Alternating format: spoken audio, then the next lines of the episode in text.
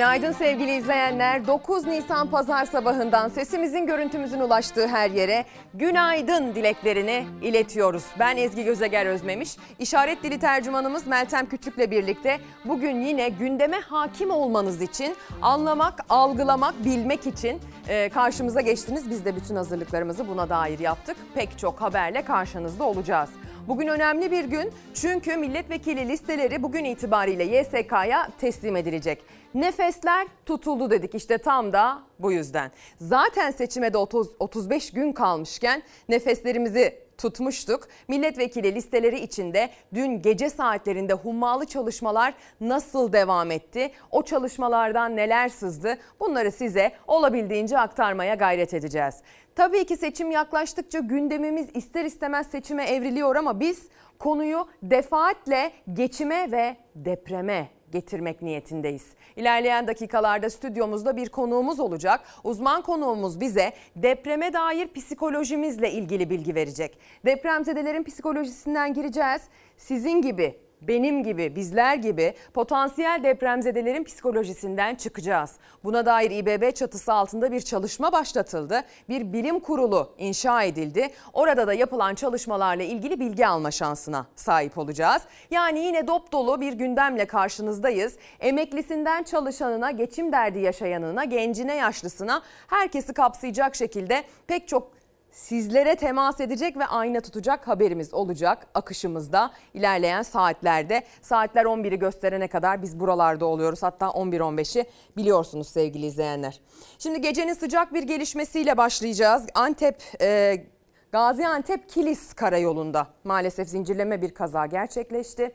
Biri polis, iki kişi yaşamını yitirdi.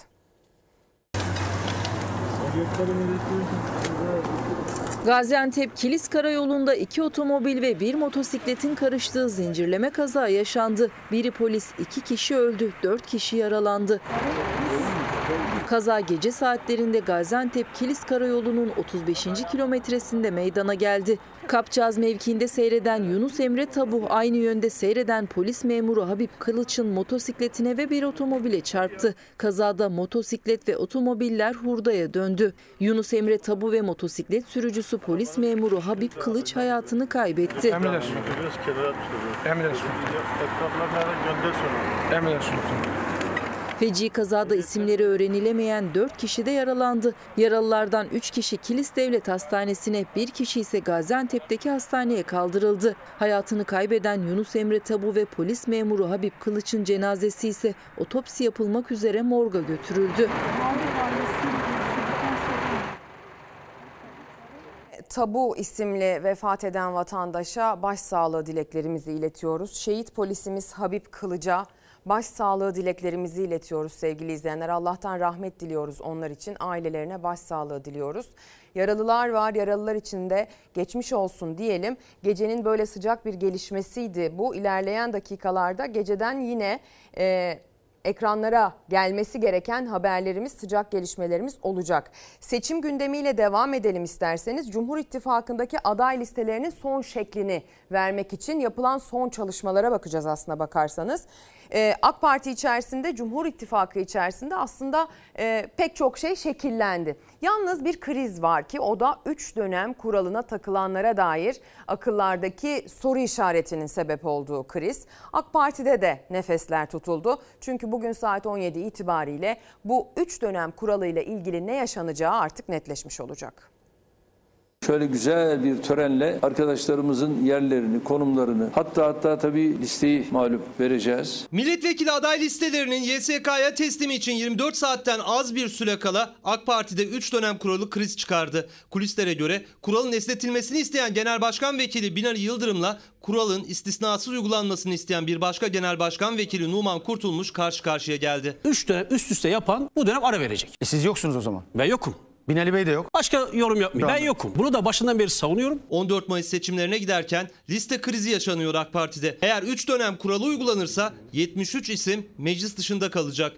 Genel Başkan Yardımcıları Hayati Yazıcı, Hamza Dağ, Ali İhsan Yavuz, Mehmet Özaseki kurala takılanlardan. Yine Meclis Başkanı Mustafa Şentop, İsmet Yılmaz, Mustafa Elitaş, Bülent Turan, Nurettin Canikli ve Genel Başkan Vekili Binali Yıldırım gibi AK Parti'nin önemli isimleri 3 dönem kuralına takılıyor. Kabinedeki arkadaşlarımızla ilgili çalışmalarımızı hala devam ettiriyoruz. Onları da netleştirdikten sonra açıklarsak daha isabetli olabilir. Çünkü her an her şey değişebiliyor. Cumhurbaşkanı hafta sonuna kadar listeyi kesinleştireceğiz demişti. Son gün pazar saat 17. Geri sayım sürerken Genel Başkan Vekili Numan Kurtulmuş kulislere göre 3 dönem kuralının istisna olmadan uygulanmasını istedi. Ancak kurala takılan bir başka isim Binali Yıldırım 3 dönem kuralı uygulanırsa deneyimli pek çok isim liste dışı kalacak diyerek karşı çıktı. Kesinlikle bir istisna yok. 70-71 kişi buna giriyor. Yarın mahcup olmak istemem ama böyle bir kural tam net bir şekilde bütün şartlarla uygulanacak. AK Parti içinden istisna yok mesajları gelirken ittifak içi liste çalışması da sürüyor. MHP ve Büyük Birlik Partisi kendi liste ve amblemleriyle seçime girecek ama ittifaka yeni katılan DSP AK Parti listelerinden seçime girecek. Yeniden Refah Partisi'nin bazı illerde Hüdapar'ın ise Güneydoğu Anadolu bölgesinden AK Parti listelerinden seçime girmesine kesin gözle bakılıyor. İşte bakanlarımız kabinede verdikleri hizmetleri 14 Mayıs'tan sonra mecliste sürdürecekler. Soylu İstanbul 2. Bölge 1. sıradan Milli Savunma Bakanı Hulusi Akar Kayseri'den, Ulaştırma Bakanı Adil Kara İsmailoğlu'nun Sakarya, Çevre Bakanı Murat Kurum'un İstanbul, Nurettin Nebati'nin de memleketi Şanlıurfa'dan 1. sıradan aday gösterileceği konuşuluyor kulislerde. Sağlık Bakanı Fahrettin Koca ve Turizm Bakanı Mehmet Nuri Ersoy'un milletvekili listelerinde yer almak istemediği iddia edilmişti. Milletvekili listesi olmayan bakan var. Sayı sormadığınız için dolayısıyla e, var demem durumda kaldık. AK Parti Genel Başkan Yardımcısı Hamza da isim vermedi ama o iddiayı listede olmayan bakanlar var diyerek doğruladı.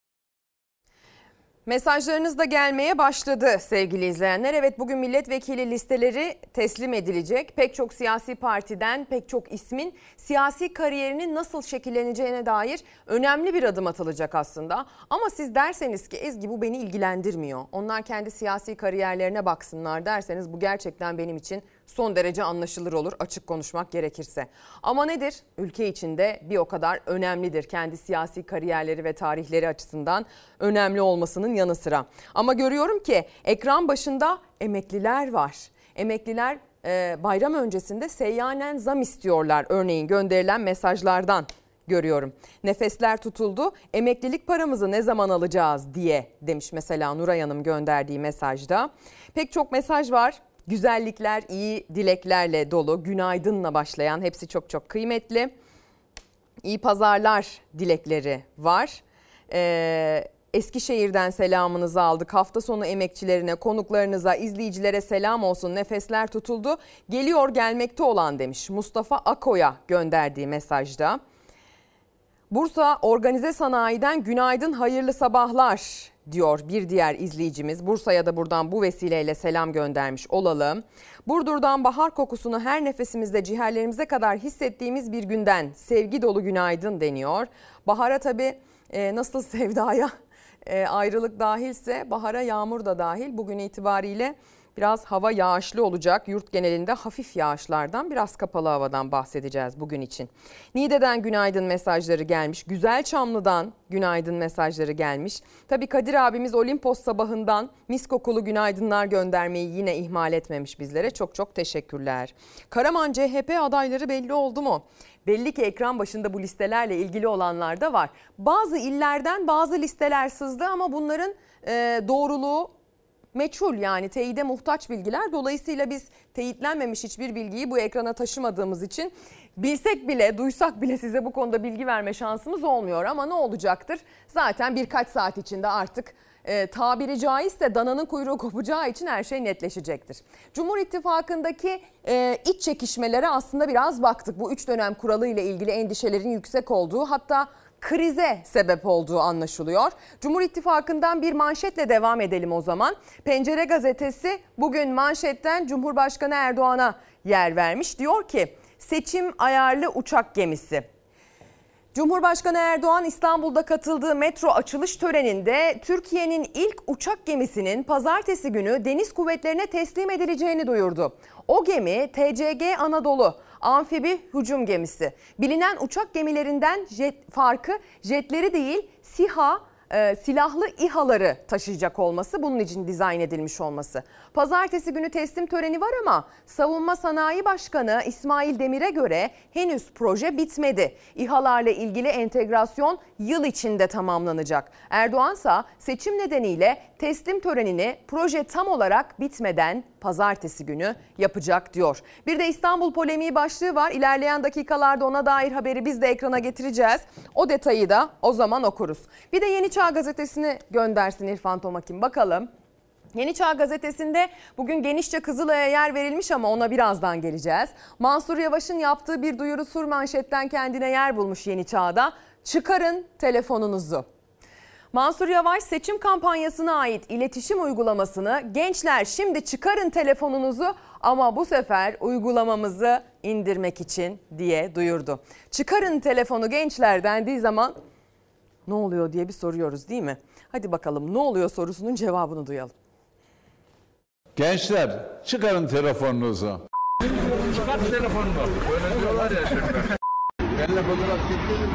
Ama bu sefer uygulamamızı indirmek için. Mansur Yavaş 2023 seçim uygulamamızı hemen indirerek bize katılabilirsiniz. Programlardan haberdar olabilirsiniz. Arzu ederseniz gönüllü olarak çalışmalarımıza katılabilirsiniz ve fikirlerinizi de bizimle paylaşabilirsiniz. Gitmeden şunu da belirteyim. Uygulamayı 15 Mayıs'ta gönül rahatıyla silebilirsiniz. Bahar sizi bekliyor olacak.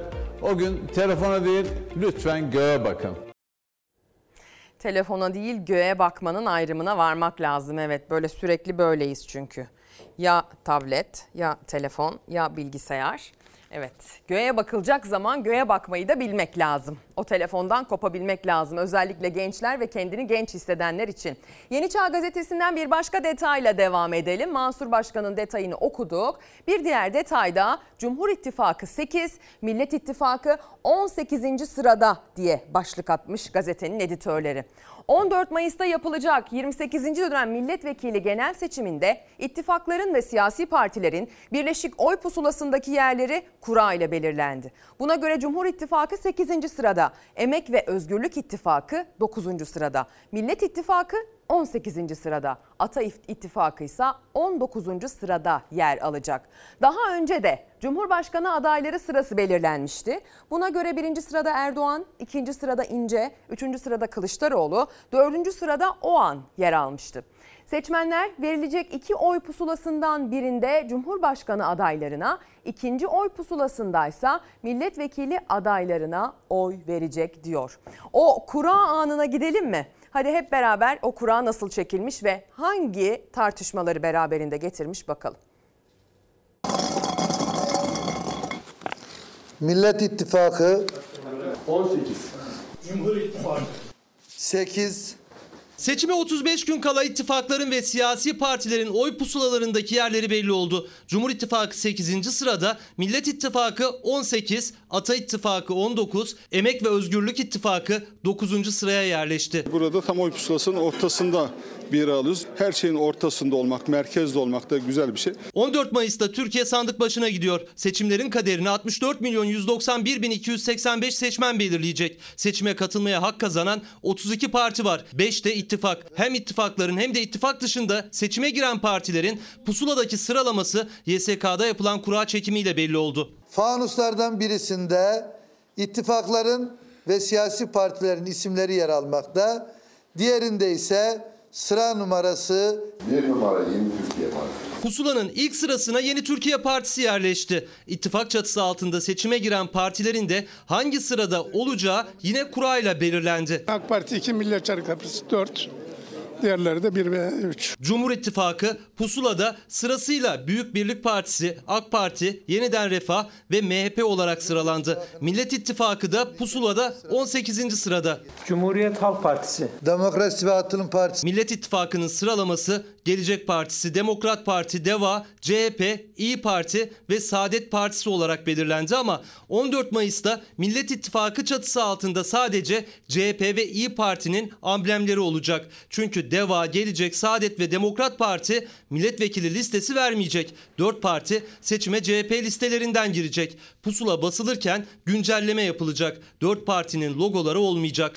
Emek ve Özgürlük İttifakı. Kapatma davası süreci devam eden HDP seçime Yeşil Sol Parti listelerinden girecek. Yeşil Sol Parti Türkiye İşçi Partisi ile birlikte Emek İttifakı olarak pusulada 9. sırada olacak. Zafer Partisi ve Adalet Partisi'nde yer aldığı Ata İttifakı ise 19. sırada. Seçime ittifaksız giren Memleket Partisi de pusulada 7. sırada. Pusuladaki 5. ittifak Sosyalist Güç Birliği İttifakı 5. sırada. Listesini tamamlayamayacak olan partiler de olacaklar. Çekilmeler olacak, listelerde verilmeyecek. Ona işlemler devam ediyor. Süreci böyle hep birlikte yarın 5'ten sonra tekrar oy pusulasının şekli değişecektir. Siyasi partilerin vekil listesini tamamlaması için 9 Nisan saat 17'ye kadar süre var. Sonrasında pusuladaki kesin yerleri belli olacak partilerin. Cumhurbaşkanlığına aday isimlerin sıralaması geçtiğimiz hafta belli olmuştu. Birinci sırada Cumhur İttifakı'nın adayı Erdoğan, ikinci sırada Muharrem İnce, üçüncü sırada Millet İttifakı'nın adayı Kemal Kılıçdaroğlu, dördüncü sırada Ata İttifakı'nın adayı Sinan Oğan yer almıştı. Cumhurbaşkanlığı pusulası 9 Nisan'da. Milletvekilliği seçiminde kullanılacak oy pusulası da 19 Nisan'da basılacak.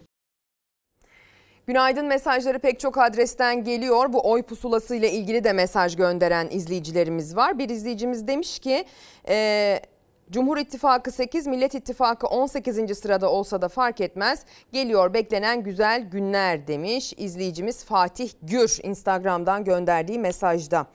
Çorlu'dan, Hollanda'dan, ee, Saros Körfezi'nden mesajlarınız geliyor. Ee, günaydın diyelim bu adreslere bizler de. Diyarbakır'dan selamınızı aldık. Günaydın diyelim. Güzel mesajlarınız var. Emekliler ekran başında. Siyasi partiler hazineden yardım bekliyor. Oysa deprem bölgeleri daha acil. Almamalılar. Nefesler tutuldu mesajını Nabi Bey göndermiş efendim. Hayırlı pazarlar, kolay gelsin, iyi çalışmalar mesajları da var. Ali Bey de şöyle bir mesaj göndermiş. Evet nefesler tutuldu. Biz engellilerin zaten nefesi kesikti. Engelli e, maaşları o kadar düşük ki nefes alma şansımız dahi yok. Bayram ikramiyesi bile yok. Pahalılık o kadar çok ki gel de nefes al diye yazmış yollamış. Sultan Hanım bir mesaj göndermiş. Sultan Saygılı Koç. Günaydın benim kara kızım. Seni çok seviyorum. Kızıma da benzetiyorum. Seni görünce yüzümde tebessüm oluyor. Başarılarının devamını diliyorum. Ben okudukça eriyorum bu arada bilmem görüyor musunuz? Bir de temennim var. Ülkemizde bu seçimlerde kimse kimseyi incitmeden hayırlısıyla olsun bitsin dilerim. Amin. Hadi gelin e, gazetelerle devam edelim. Cumhuriyet Gazetesi dedik ya konuyu defaatle geçime ve defaatle emekliye, dar gelirliye getireceğiz. Konuyu defaatle depreme, depremzedeye getireceğiz diye bakın yaklaşıyoruz yavaş yavaş. Cumhuriyet Gazetesi borç boğazda başlığıyla verdiği habere genişçe yer vermiş bugün ilk sayfasından ve bir de karikatürle haberi zenginleştirmiş. Yoksulluğa mahkum edilen yurttaş kredi kullanmazsa ay sonunu göremiyor. Aldığı ücret enflasyon karşısında eriyen yurttaş en temel ihtiyacını bile borçla karşılamaya başladı. Mart sonu itibarıyla kredi borçları 1,8 trilyon TL'yi aştı. Batık krediler son bir yılda 27 milyar liradan 32,5 milyar liraya yükseldi. Batık kişi sayısı 3,9 milyon oldu. Yaklaşık 4 milyon kişinin batmasından bahsediliyor. Bir de Korkusuz gazetesini okuyalım. Manşetiyle devam edelim. Dilenci değil, emekliyiz. Sandıkta görüşeceğiz. 3 kuruş maaşla geçinemeyen emekliler iktidara böyle seslendi. Aylıklarının 15 bin liraya çıkarılması için imza kampanyası başlatan dar gelirli emekliler bizi sefalete sürükleyen iktidardan ailemizle seçim sandığında hesap soracağız dedi. O imza kampanyasına Eskişehir'e götüreceğim şimdi sizi. Hadi gelin belki siz de bir imza atmak istersiniz. İnsanca yaşamak istiyoruz. Son yaşanan ekonomik krizden en çok emekliler olumsuz etkilenmiş ve alım güçleri çok büyük oranda düşmüştür. Temel ihtiyaç maddelerini bile almakta çok zor. kullanıyoruz. Emekliler fiyat artışları dayanılmaz ve taşınmaz hale geldi dedi. Taleplerini dile getirip imza kampanyası başlattılar. Emekli aylığının açlık sınırı üzerinde 15 bin liraya çıkarılmasını, sağlık ve ilaç ihtiyaçlarımızın katkı payı kesilmeden karşılanmasını, yasal güvence altına alınmasını, intibak yasasının derhal çıkarılmasını, depremzedelerin tüm borçlarının silinmesini, tüm depremzedelerin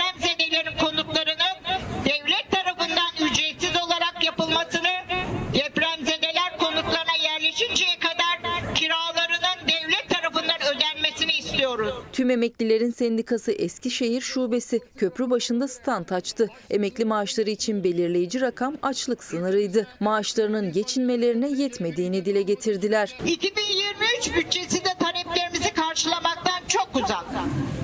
Günlük fiyat artışları bizim için dayanılmaz ve taşınmaz. Gerçek yaşamdaki enflasyon yüzde yüzleri aşmış durumda. Bu maaşla insanca yaşamamı sürdürmemizi, sürdürmesimiz mümkün mü? Emeklilerin bir talebi de depremzedelerin borçlarının silinmesiydi. İnsanca yaşamak istiyoruz. İnsanca yaşamak istiyor emekliler, sevgili izleyenler. Aslında en temel e, haklarını talep ediyorlar. Haklarının peşinden gidiyorlar. İnsanca yaşamayı herkes hak ediyor. Yani mesele hayatta kalmak mı, gerçekten yaşamak mı? Doymak mı, beslenmek mi? E, varlığımız kıymetli, hayatımız kıymetli, canımız kıymetli her birimizin. Her birimiz birer sayı değil, birer hayat, hayal, e, birer duygu dünyası ifade ediyoruz. E, ama yaşam ne zaman kutsal? Onurlu bir yaşam sürebildiğiniz zaman kutsal. Üretebildiğiniz, bir amaç ortaya koyabildiğiniz, sonuçlar alabildiğiniz zaman tamamen kendinizin yapacağı bir muhasebeden bahsediyorum. Başkasının ölçebileceği bir durumdan değil. Ama ben onurumla yaşıyorum. Ben hakkımın da peşinden gidiyorum. Yeri geldiğinde sesimi de yükseltiyorum. Hayır demeyi de biliyorum. Onurlu bir yaşam için taleplerimi de sıralıyorum diyebildiğiniz zaman aslında gerçekten kutsal bir durumunuz ve varlığınız ortaya çıkmış oluyor diye düşünüyorum. O yüzden onlar da bunu talep ediyorlar. Çok basit. Öğrencisi, asgari ücretlisi, işçisi, memuru. Hepsi aslında aynı payda altında toplanabilir. Onurlu bir yaşam sürmek için emeklerinin karşılığınca takdir görmek istiyorlar. Bu kadar basit bir formülden bahsediyoruz. Yönetmenim şimdi hangi gazeteyle devam ediyoruz? İrfan Tomakin. Tamam o zaman şöyle yapalım. Ee, geçtiğimiz hafta içerisinde İstanbul'da bir binanın yıkılışı. Aslında e, bir semtte sessiz sedasız gerçekleşmiş bir olay gibi görebilirsiniz ama depreme dair korkusu yüksek olanları dehşete düşürdü. Çünkü aslında herhangi bir sar- e, sarsıntıya ihtiyaç duymadan kendiliğinden yıkılan bu binanın varlığı, bu durum herkesi konuya dikkat kesilmeye itti ister istemez. Bakalım o Karaköy'de yıkılan binadan sonra İstanbul'un çekilen röntgeni bize ne söylüyor?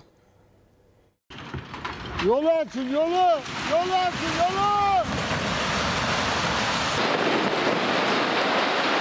Arkamda gördüğünüz tarihi bina aslında mevzuat açısından restorasyon yapılmasının önünde hiçbir engel yok. Rant odaklı bekletilmiş. İstanbul'un göbeğinde Karaköy'de tarihi özelliği olan bu metruk bina bir anda yerle bir oldu. Binadan gelen gürültüler üzerine önlem alınmıştı. Yıkımda yaralanan ya da can kaybı olmadı. Ama kentteki 35 bin tarihi yapının %10'u bu şekilde kaderine terk edilmiş durumda. Yani 3500 metruk bina yıkıldı yıkılacak. O binaların restore edilmesinin önündeki en büyük engelse rant. İstanbul gibi bir deprem kenti ama deprem olmadan yıkılan tarihi bir bina. İstanbul'un dört bir yanında herhangi bir sokakta geçerken herhangi bir insanın e, karşılaşabileceği bir tehlikeyle karşı karşıyayız. Deprem olmadı ama Karaköy'deki bu 5 katlı tarihi bina kendi kendine çöktü. Tedbir alındığı için can kaybı olmadı. Ancak İstanbul'da bunun gibi 3500 tane metruk bina var ve İstanbullular için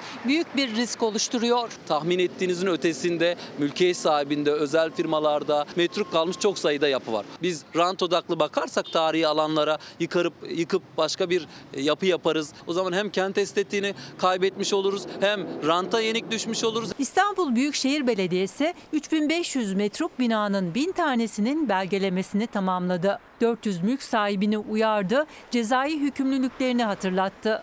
Özel mülkiyet dışında kamuya ait de çok sayıda metruk bina olduğunu tespit etti. Ama şimdiye kadar restorasyon yönünde herhangi bir girişim gerçekleşmedi. Tahmin edilenin e, dışında bütün yapılar özel mülkiyette değil.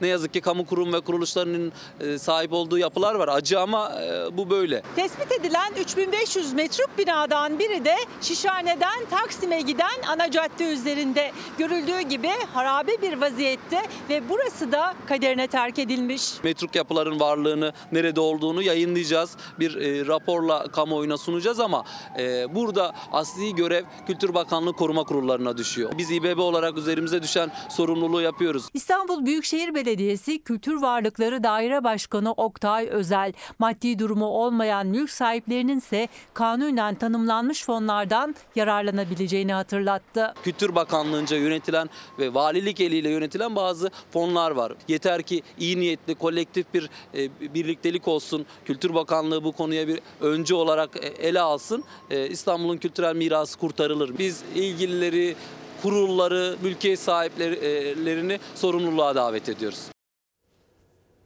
Biz de sorumluluğa davet ediyoruz. Bu ülkenin sade birer vatandaşı olarak İstanbul'da yaşayan potansiyel bir depremzede olarak evladı için sevdikleri için endişeli bir birey olarak ben de gerçekten sorumluluk sahibi sahiplerini çalışmaya davet ediyorum. Ama 6 Şubat'ta biz aslında anladık ki bu zamana kadar en çok korktuğumuz İstanbul depremi değil de başka risklerimiz de varmış göz önünde bulundurmamız gereken ve bunu asıl göz önünde bulundurması gereken yönetenlerimiz hiç de yapmaları gereken şeyi yapmamışlar. Ama bunun yanı sıra depreme karşı hazırlık yapan, e, deprem konusunda aslında dönüşüm anlamında çalışmaya başlamış, tespit anlamında çalışmaya başlamış, mikro bölgeleme işini tamamlamış bir şehir çıktı karşımıza İstanbul. İstanbul Büyükşehir Belediyesi buna dair yaptığı çalışmalarla zaten biz bu meseleyle ilgili şunları şunları şunları yapıyorduk diyebilen bir kurum olarak karşımıza çıktı. Kimin yönettiğinden hangi partinin e, başa geçtiğinden bağımsız bir gerçeklikten bahsediyorum. Aynı zamanda e, pandemi zamanında planlanan ama depremle hızlandırılan bir diğer projeleri de toplumun bu anlamdaki ruh sağlığıyla ilgili. Bununla ilgili kurulan bilim kurulu. Şimdi ilerleyen dakikalarda buna dair bilgiler alacağız. Eğer siz de benim gibi kabuslarınızda evinizin yıkıldığını görüyorsanız, e, enkaz altından çıkamıyorsanız, potansiyel depremzedelerin de psikolojisini konuşacağımız bir e, uzman konuğumuz burada olacak. O yüzden kaçırmayınız derim. Ama öncesinde bir kitap tavsiyesi de yapmak isterim parantez açıp. Okyanusun Kızı Rick Riordan yazmış bize gönderilmiş e, Türkan Çolak'ın çevirisiyle hazırlanmış bu kitap. Teşekkür ediyoruz. Bir e, diğer kitabımız Kaptan. Birsel Vardarlı Demirmen. Ee, bu kitap da bize imzalı gönderilmiş bir kitap. Hatta içinde önemli de bir not var. Birsel Vardarlı ülkemizin olimpiyatlarda ilk kez e, temsil eden A Milli Kadın takımından basketbol kaptanlarından birisi. Fenerbahçe'nin en e, çok formasını giyen ve en çok kupasını kazanan 22 kupadan bahsediliyor isim e, ve kaptan ve bu kitabın gelirinin tamamı şöyle tekrar göstereyim. Çağdaş Yaşamı Destekleme Derneği'ne bağışlanacakmış efendim. Bu da gerçekten çok çok kıymetli. Yönetmenim çok özür dilerim. Buyurunuz. Evet, Çağdaş Yaşamı Destekleme Derneği'ni desteklemek için e, bu kitabın bağışlarını siz de katkı sunmak için arttırabilirsiniz. Hayatın kıyısında Profesör Doktor Süleyman Yılmaz yaşadım, öğrendim, yazdım diyor kendisi. Kalemine sağlık diyelim. Okumak, yazmak, üretmek önemlidir efendim. Bir diğer kitap Murat Çolakoğlu, Pınar Tatar takip kitabını birlikte yazmışlar, göndermişler bize. Çok çok teşekkür ediyoruz kendilerine.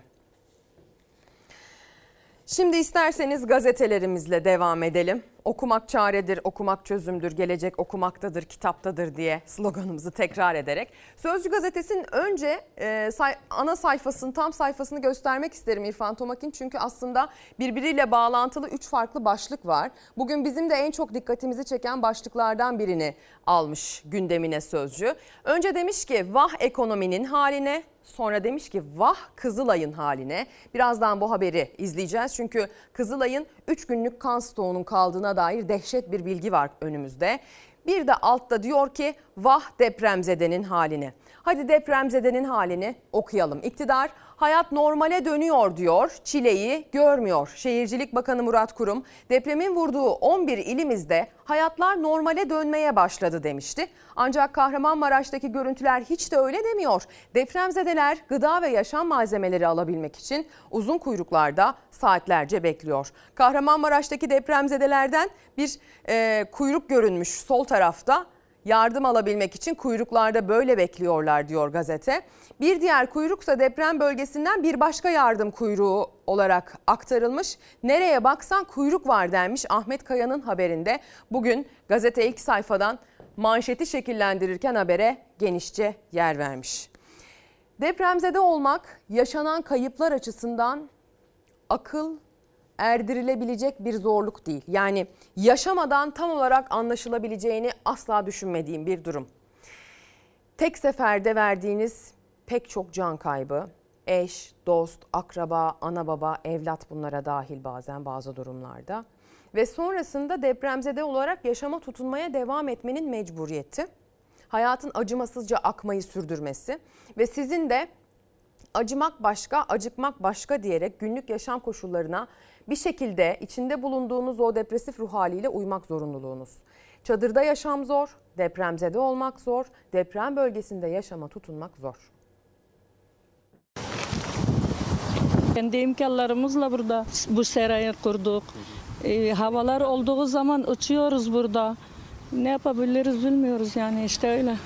Yani suyumuz hiç yok şu an. Sorunları saymakla bitmiyor. Depremzedeler felaketin üstünden geçen iki aya rağmen ihtiyaçlarını gerektiği gibi görememekten dertli. Dışarıda küçük bir kazanla bir aile olarak su ısıtıp bir nebze olsun temizlik yap kendimize yani hijyen yapmaya çalışıyoruz. E nereden suyu getirip de zaten paramız yok. Çalışıp da yaşıyorduk. Şimdi iş de yok. İş yeri de yakıldı. Ev tüpü değiştirdiğin zaman 350 lira. E 350 lirayı koymak şimdi nasıl? Yani benim için değil. Yani herkes için geçerli bu, bu sözler. Parayı nereden getireceğiz? Bulabilen çadırda, bulamayanlar hala kendi imkanlarıyla kurdukları çadırlarda ya da seralarda kalıyor. Ben bu seranın içinde yağmurun altında depremin olduğu gün 45 kişi barındırdım. Çocuk büyük küçük soğukta. Şimdikte gün, biraz güneş vurdu mu kavruluyoruz altında. Konteyner gönderecekler diye bekliyoruz göndermediler. Çadır gerektiği gibi göndermediler. Yardım gerek. Su ihtiyacımız var. Şimdi ben Defne Kaymakamlığı'na gittim. Su istedim. Su yok dediler. Battaniyelerin üstüne yatıyoruz. Yani yatacak yatağımız yok. 10-15 gün sonra Sıcak geliyor, sıcak basıyor. Şimdiden sivrisinek başladı bizim burada. Kent merkezlerine uzak noktalarda yaşayanlar evlerini bırakıp konteyner kentlere gitmek istemiyor. Sorunları oldukları yerde çözülsün diye bekliyorlar. Ama iki ayın sonunda da en büyük ihtiyaçları hala hijyen ve içme suyu. Mutfağımız yok, banyo yapacak yerimiz yok, hijyenimiz yok. Yani böyle mağduruz biz herkes gibi. Sorunlar bunlar yani, sorun çok anlatacaksak yani akşama kadar bitmez. Gaziantep Nurdağ'a bağlı Bahçeli Evler Mahallesi'nde yaşayan Sultan Kökse bir çöp bile alamadan 3 katlı evinin kendilerine haber verilmeden yıkılmasına, her şeyini bir anda habersizce kaybetmesine, evinden bir hatıra bile alamamasına üzülüyor. Geldiler habersiz yıktılar evimizi. Hepsi gitti. Öylece gitti. Hiç bir çöp bile alamadık şimdi. Vallahi yazmamı bile alamadım. Zor. Ee, bu nasıl ifade edilebilir? Bu zorluk nasıl dile getirilebilir ve aktarılabilir? Gerçekten benim bile burada mesleki yeterliliğim sorgulanabilir. Aktarmakta zorlanıyorum. Yaptığım empati sonrasında hala kabuslardan uyanabilmiş değilim ben. Bilmem siz nasılsınız? Tabii işin içinde bir de İstanbul'da yaşamak ve buna dair riskler de var. Sevdikleriniz için endişelenmek de var. Şimdi e, doçent doktor Aslı Çalıkoğlu e, yayın konuğumuz olacak sevgili izleyenler. Kendisi bize e, Aslı Çarkoğlu düzeltiyorum çok özür dileyerek. Kendisi bize bu işin psikolojisiyle ilgili aslında bir analiz yapacak. Biz biraz anlayabilmek için sizin uzmanlığınıza başvurmak istiyoruz kıymetli hocam. Hoş geldiniz öncelikle. Hoş bulduk. Nasılsınız? İyiyiz. Sizler nasılsınız? İyi olmaya çalışıyoruz. Ülke gibiyiz. Ayakta kalıp anlatmaya çalışıyoruz aslında bakarsanız durumumuz bu şekilde özetlenebilir. Sizler önemli özel çalışmalar yapıyorsunuz bugünlerde. İstanbul özelinde yapılan bir projeye dahilsiniz. Bunu çok merak ediyorum. Hem İstanbul'da yaşayan birisi olarak hem de mesleki açıdan. Ama tabii ki bir öncelik sırası yapmak gerekirse galiba bölgeden başlamak lazım. Başlayalım. Ne düşünüyorsunuz? Az evvel birlikte izledik aslına bakarsanız depremzedelerin günlük sıkıntılarını, günlük pratiklerini. İçlerinde de büyük yıkımlar yaşandı değil mi? Evet. Ee, bu normale dönememek çok büyük bir sorun tabii. Ee, çünkü böyle büyük yıkımlardan sonra insanların ayakta kalma gücü aslında normalin rutin rutinine dönerek yakaladıkları bir şey ve bir türlü oraya dönememek e, hala ufak krizlerle e, bu değişmeyen kriz halinin devamı zorlayıcı. Ee, o yüzden bir an önce e, normale dönüşü sağlamak için çaba harcamak çok önemli. Onlar harcıyorlar, bizlerin de onlara destek çıkmamız ve bu sürece destek olmamız lazım. Ee, yardım edilmek, e, birilerinin onları düşündüğü ve birilerinin onlara yardım etmeye çalıştığının bilgisi de insanlara çok destek olucu bir şey. Ee, bizim İstanbul'dan baktığımız zaman da zaman zaman gördüğümüz şey bizim başımıza bu geldiği zaman ne olacağız? Bize kim yardım edecek oluyor. Orada da aynı şeyi düşünüyorlar. Bize kim yardım ediyor? O yüzden bizlerin sizin burada yaptığınız şey o yüzden çok değerli. Yani devamlı aklımızda olması. Çünkü biz normale döndük maalesef. Deprem bölgesi dışındakiler normal hayatlarına döndüler. Ee, Belki de o yüzden merkezi yönetimden bakanlar normale döndük diyorlar.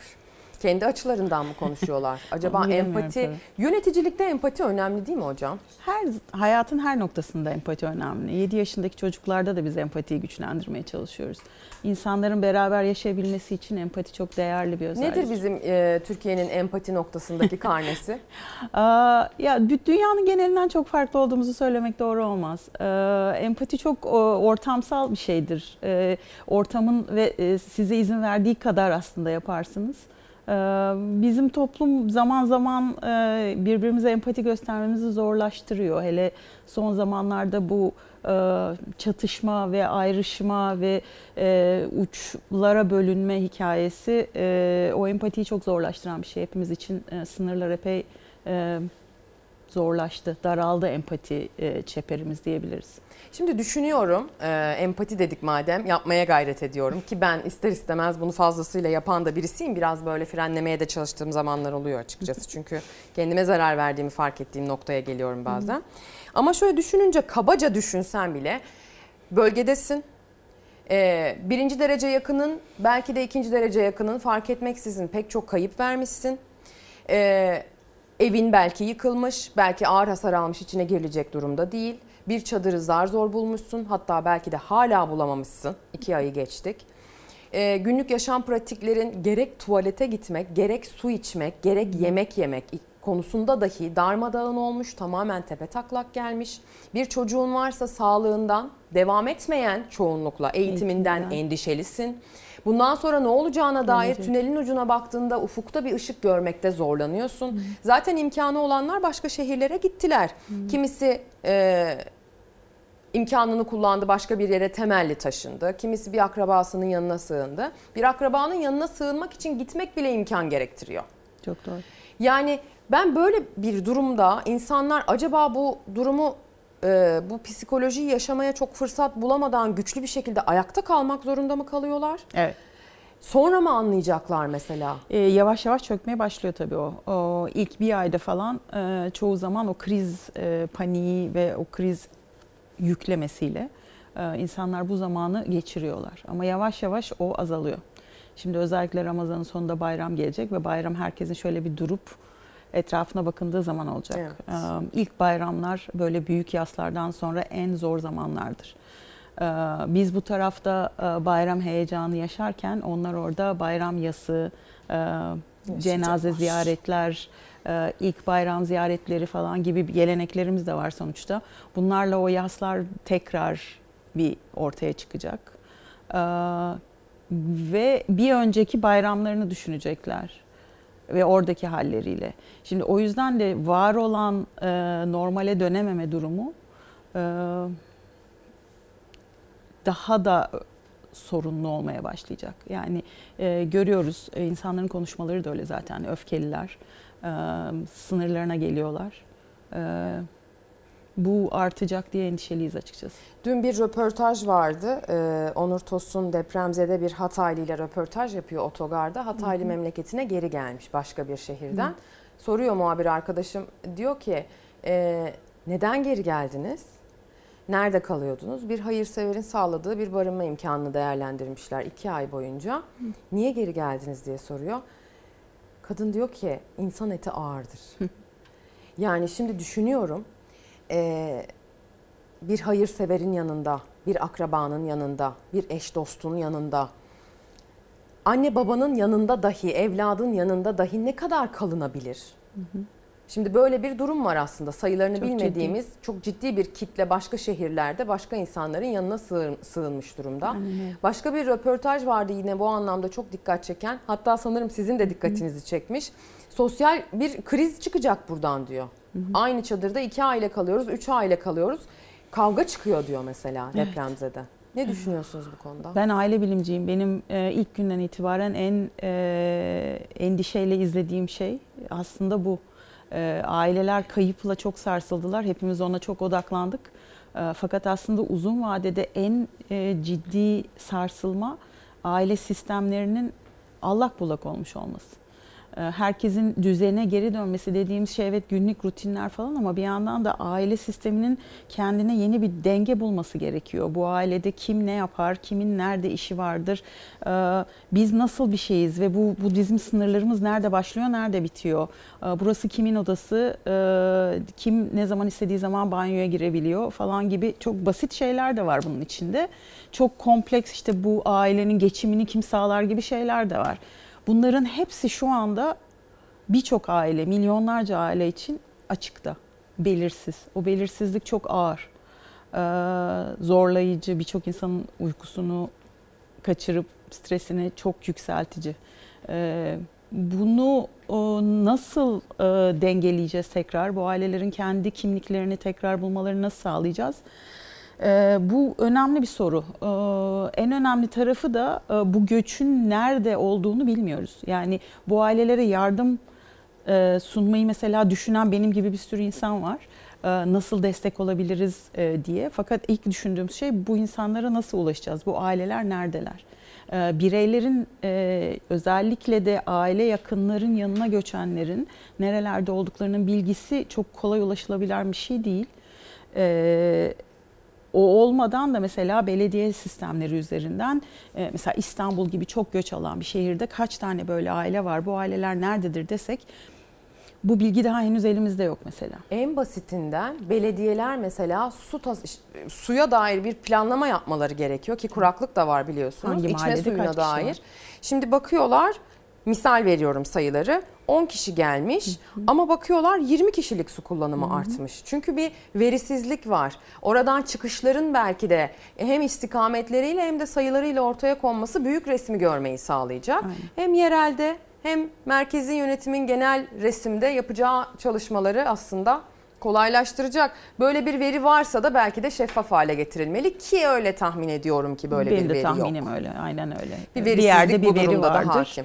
Ee, ama bu e, şu anda genel kullanıma açık bir veri değil en azından. Evet. Peki İstanbul? Biz potansiyel depremzedeler. Biz de aslında e, rol çalmayalım tabii onlardan. Onların yaşadığı bambaşka bir şey ama biz de aslında ruhen enkaz altında kaldık. Korkuyoruz. E, hem o var hem de şu var. İstanbul çok fazla da depremzede göçü aldı. Tabii. E, depremden etkilenen bir sürü ailenin yaşadığı bir şehiriz biz şu anda. E, o yüzden hem e, kendisi için korkan bir sürü insan var hem de çok ciddi bir kaybı yaşamış, buraya gelmiş ve geldikten sonra da ne olacağı hakkında hala endişeleri olan insanların yaşadığı bir şehiriz. E, buna cevap zor, kompleks, e, hazırlık gerektiriyor. E, Böyle büyük afetler e, yapılabilecek en önemli şey önden planlama yapmak. Ee, bu, bu Yani bu durumda da bizim- gördüğümüz plansızlıktı zaten. Yani evet inşaatlarda gördüğümüz şey gibi aslında bu ruh sağlığımızla ilgili de bir risk azaltma mı yapmamız lazım afet yönetimindeki gibi? Ee, aynen öyle. Bir çeşit afet e, yönetim planı geliştirmemiz lazım ki e, gelecek olan afet krizini e, daha az zararla atlatabilelim. E, bunun için e, İstanbul Büyükşehir Belediyesi çok önemli e, girişimler yapıyor. E, aslına bakarsanız e, 6 Şubat depreminden daha önce e, hazırlıkları başlamış. Sadece İstanbul depremi e, hazırlığı olan İBB'nin bir e, toplum ruh sağlığı e, bilim kurulu e, oluşumu vardı. E, Fakat oluşumun hayata geçişi depremin hemen sonrasına anca denk geldi. E, O yüzden e, bu bilim kurulu oluştuğu günden itibaren e, e, Maraş depremi çerçevesinde çalışmalarını götürüyor ama hep arka plandaki en önemli şey İstanbul'da böyle bir durum olduğu zaman nasıl bir hazırlık yapılacak, neleri bilmemiz gerekiyor, nasıl bir altyapı oluşturmamız gerekiyor bunun için çalışmalar yapıyorlar. Hı hı. Ben de bu bilim kurulunun e, naçizane bir üyesiyim. Hı hı. Çok kıymetli isimler bir arada orada. Kendi alanında uzman isimler orada birlikte çalışmalar yapacaklar.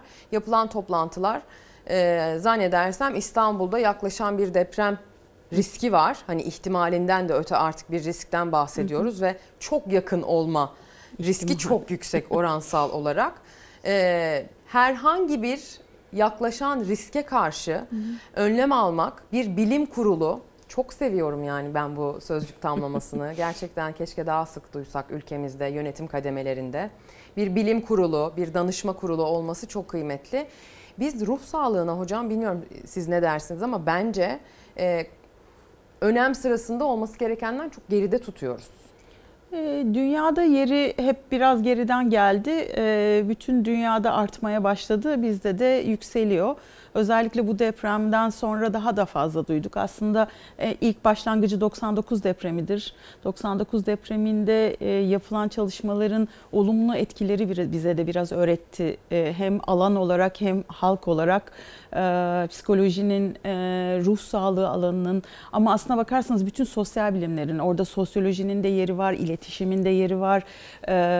Bunların hepsinin beraber çalıştıkları zaman hepimizin toplumsal olarak ruh sağlığımızı daha güçlü tutabildiğimizi görmeye başladık.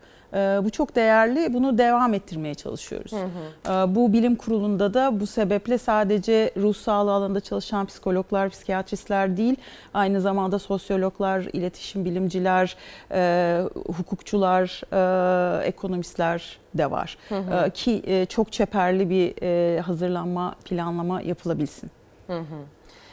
Çok teşekkür ediyorum. Var mı eklemek istediğiniz bir şey, vereceğiniz bir tavsiye? Ruhen ekran en- enkaz altında kalmış ya da bölgede tanıdığı olanlara belki bir tavsiye verme şansınız Şimdi olur ben e, İBB'nin e, bir adet e, İstanbul'daki e, depremden etkilenmiş vatandaşlara sunduğu e, ruh sağlığı hizmeti için bir e, telefon hattı var. E, Heh, onu lütfen. bir duyurmak isterim. E, 0212 449 90 01. 449 90 01 Evet. 0212 449 90 01 bu psikososyal destek hattı. destek hattı. Bu hattan depremden etkilenen e, birincil e, ilgi e, grubu o, göç etmiş depremden etkilenen halkımız. Hı hı. E, onların e, İstanbul'daki e, sisteme dahil olmalarına yardımcı olmak, ruh sağlığı konusunda ihtiyaçlarını e, sağlayabilmek. Yazalım mı arkadaşlar bunu? Ee, hemen telefon numarasını tekrar edeyim. 0212 449 90 01 Psikososyal Destek Hattı İstanbul Büyükşehir Belediyesi. Evet. Buyurun hocam. Ee, Burada sadece terapi hizmeti olduğunu düşünmesinler. Ee, Terapi hizmeti de sağlanabiliyor. Ee, Ama ona gelinceye kadar e, sosyal ağlara bağlantı, ihtiyaçların karşılanması gibi şeyler de karşılanabiliyor. Ee, Hem yetişkinler hem e, çocuklar için e, yardım sağlanabiliyor. Hı hı. Ee, bu Uzman hat- kişiler açıyor telefonu ee, anladığım kadarıyla. İBB çerçevesinde çalışan meslektaşlarımız orada e, görev alıyorlar ve o sistem İstanbul Büyükşehir Belediyesi'nin gayet sağlam bir psikolojik destek ünitesi var. Birkaç daireye bölünmüş.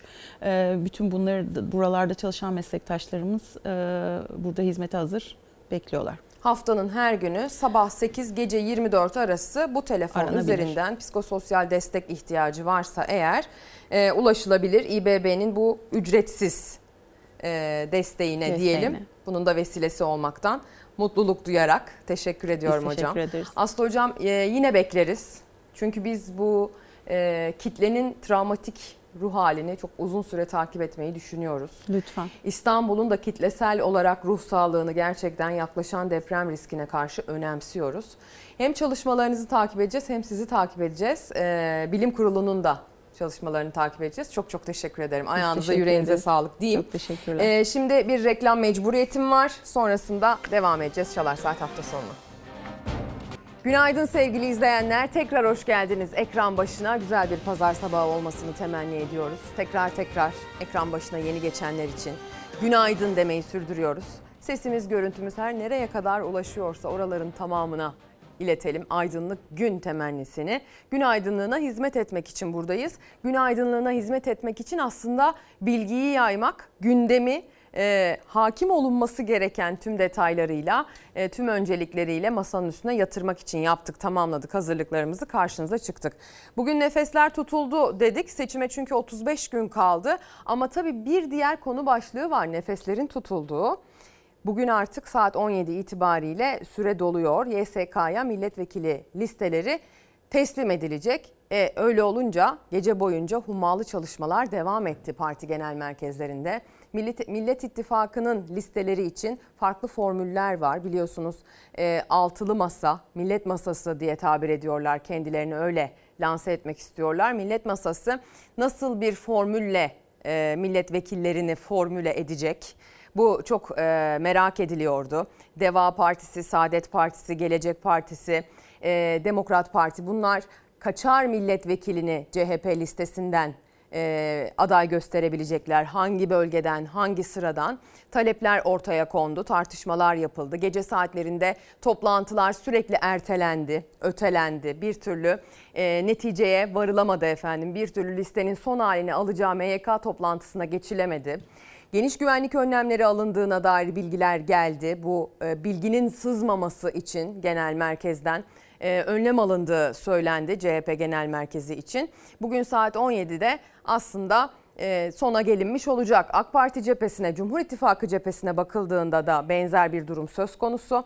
Pek çok e, durum şekillendi aslında Cumhur İttifakı cephesinde ama yaklaşık 70 AK Partili ismin ki aralarında AK Parti dendiği zaman akla ilk gelen isimlerden pek çok kişi var.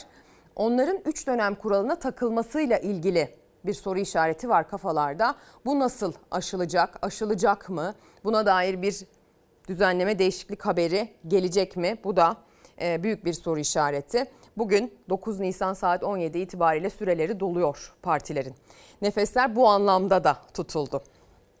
Buna dair haberlerimizi vermeye devam edeceğiz. Cumhur İttifakı cephesinde neler yaşandığına bakmıştık hatırlayacaksınız. Ekran başına yeni geçenler için tekrar hatırlatırız.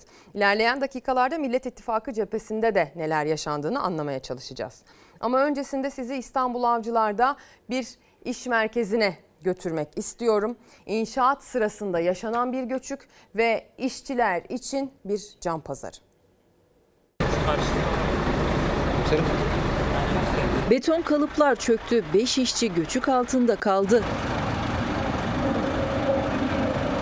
Göçük İstanbul Avcılar'da bir iş merkezinin inşaatında meydana geldi. Beton döküldüğü sırada beton kalıpları çöktü. Çalışma alanındaki 5 işçi göçük altında kaldı.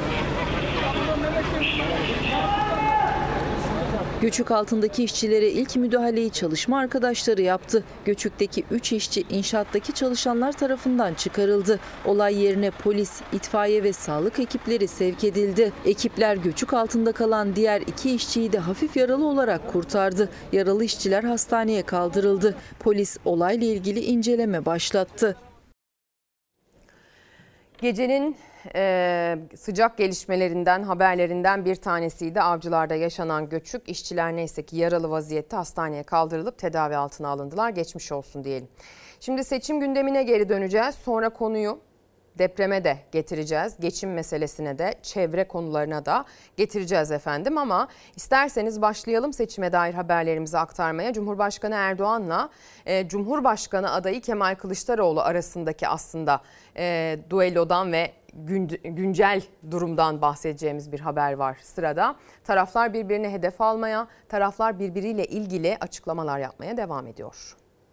Birileri seccadelerin üstüne ayakkabıyla basabilir. E ne yapalım? E bunları da iyi tanımak lazım. Kıblesi Kabe olmayanın seccadesi nereye bakar bilemiyorum. Halkıma sesleniyorum. 418 milyar dolar serisinin ilk filmini birazdan paylaşacağım. Sana söz emekçi kardeşim. Omuzundaki vergi ve sigorta yükünü azaltacağım. Cumhurbaşkanı Erdoğan, Millet İttifakı Cumhurbaşkanı adayı Kemal Kılıçdaroğlu'nun bilmiyordum üzgünüm dediği seccadeye ayakkabıyla bastığı görüntü üzerinden eleştirirken Kılıçdaroğlu da engellenen seçip kliplerimiz dediği iki klip paylaştı. 418 milyar doların hesabını soracağım dedi sosyal medyada. Ey o halkın gasp edilmiş parasıyla alınan medyalar. Ben sizden mi korkacağım? Ben bu mücadelede ölümü göze almışım. Sizin sansürlerinizden mi geri adım atacağım? Sana söz o beslenme çantasını boş bırakmayacağım. Öğrencilere ücretsiz süt, su, öğle yemeği verdireceğim. Akla,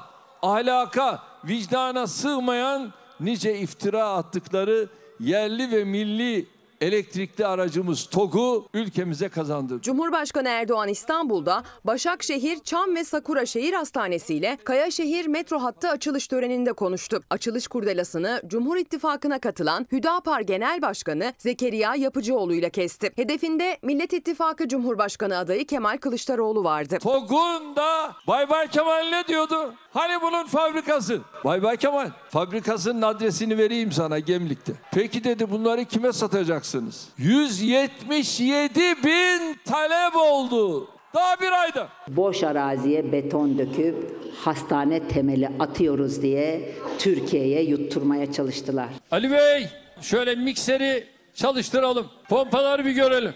Maşallah. Evet betonumuz geldi. Depremde en çok zararı gören Hatay'da Defne Hastanesi'nin temel atma törenini muhalefet göz boyama diyerek eleştirmişti. Temeli atılan hastane inşaatında çimento dökülen yerin çok ufak bir alan olduğunu, daha sonra temelinin kaldırıldığını İyi Partili Turhan Çömez paylaşmıştı. O görüntüler katıldığı iftar programında Erdoğan'ın yeniden gündemindeydi. Çarpıtılmış bir fotoğraf karesi üzerinden inşaat çalışmalarımıza iftira atanları ise milletimizin vicdanına havale ediyoruz. Ortada ne temel vardı ne bir hastane inşaatı hazırlığı vardı. Birkaç kürek beton atılmış, üzerine birkaç demir çubuğu eklenmiş ve bununla algı operasyonu yapılarak milletten oy dilenilmiş. Kimi insan iş yapar, kimisi de sadece laf yapar. Yani şu platform kadar bir yerden temel olmaz. Pompanın borusunun ucundan akan betonu göstererek betona bak, betona bak diye açılış yapılmaz. Cumhurbaşkanı çarpıtılmış fotoğraf karesi dedi. İmamoğlu da eleştirmişti. Erdoğan metro açılışında İmamoğlu'na da çattı. Ulaştırma Bakanlığımız asıl sorumlusu becerip işi devam ettiremediği için bu metro hattını belediyesi yapmadığı için devraldı. Bakın 3 yılı geçti. Bu büyükşehir belediyesi İstanbul'a bir çivi dahi çakamadı. Asıl dersi 2024'te verecek İstanbul. Ama şimdi 14 Mayıs'ta parlamento seçimlerinde bunlara dersi verecek. Anladık. Tek adamlığı seviyorsun da bari tek kanal izleme Erdoğan. Bir gün belediyemizi ziyarete gelirseniz İstanbul'da hangi kaçak çiviler sökülüyor, hangi hizmetler yapılıyor Ekrem İmamoğlu size anlatır. Erdoğan Büyükşehir çivi çakmadı dedi. CHP'li Seyit Torun İmamoğlu kaçak çivileri söküyor diyerek yanıt verdi. Seçim günü yaklaştıkça siyasetteki tansiyon böyle yükseldi. Cumhurbaşkanı Erdoğan kurdelayı keserken yanında Yapıcıoğlu da vardı Hüdapar'ın genel başkanı. Dün itibariyle gündeme gelen Hüdapar'la ilgili bilgi ise şu şekildeydi. Pencere gazetesinden görelim haberin detayını. Diyor ki gazete Hüdapar şaşırtmadı. Cumhur İttifakı'nın yeni ortağı Hüdapar'ın Kadın Kolları Yönetim Kurulu üyesi Zehra Çiftçi, kadınlara hizmet veren kurum ve kuruluşlarda sadece kadınlar çalışmalıdır dedi. Mesela kuaförde mi aklıma ilk gelen ya da mesela sağlık kuruluşlarında mı?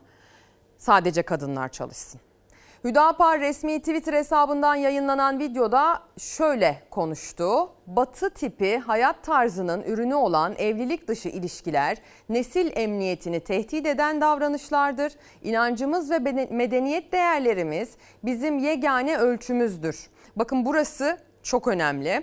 Sorun yaşayıp boşanma aşamasına gelmiş eşler arasında sulhü sağlamak için ara buluculuk yapmak isteyen sivil toplum kuruluşlarına ve şahıslara imkan verilmelidir.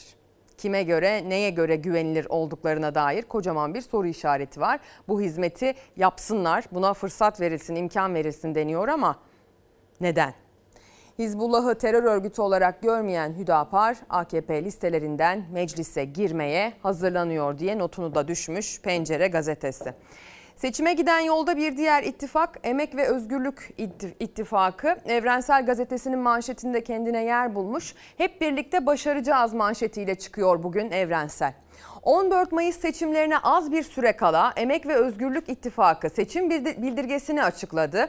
Tek adamı def edelim, emekten, barıştan, demokrasiden yana bir toplumsal düzeni hep beraber kuralım dediler diyor tırnak içinde aktararak.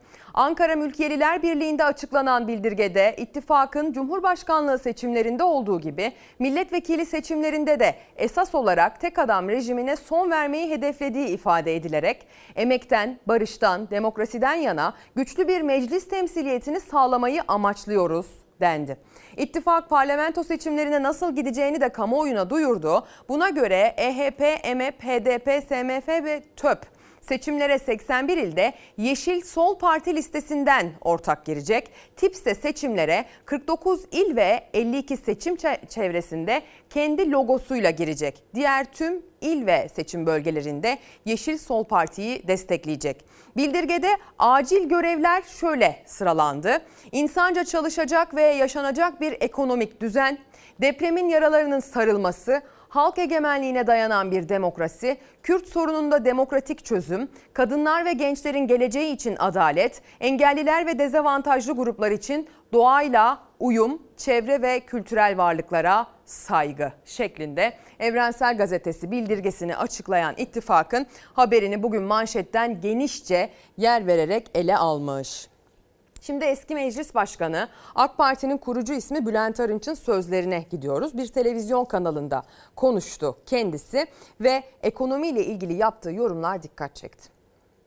Ben bunları 3 sene evvel söyledim. Söylediniz mi? Söyledim. Belki de sizin programdı, belki başka arkadaşımızdı. Ben bunu söylediğim zaman bana kızmışlar pahalılık var demekten dolayı. Hatta bir milletvekilimiz o zaman. İki kilo ya, et dediniz. İki kilo et yiyordum ben şimdi yarım kilo yerim ne olacak demiş. Ben de çok affedersiniz hiç kullanmadığım bir kelimeyi kullanmışım. Sen et kaç para oldu biliyor musun dedim. O zaman da et 120 lira falandı. Şimdi 300 lira.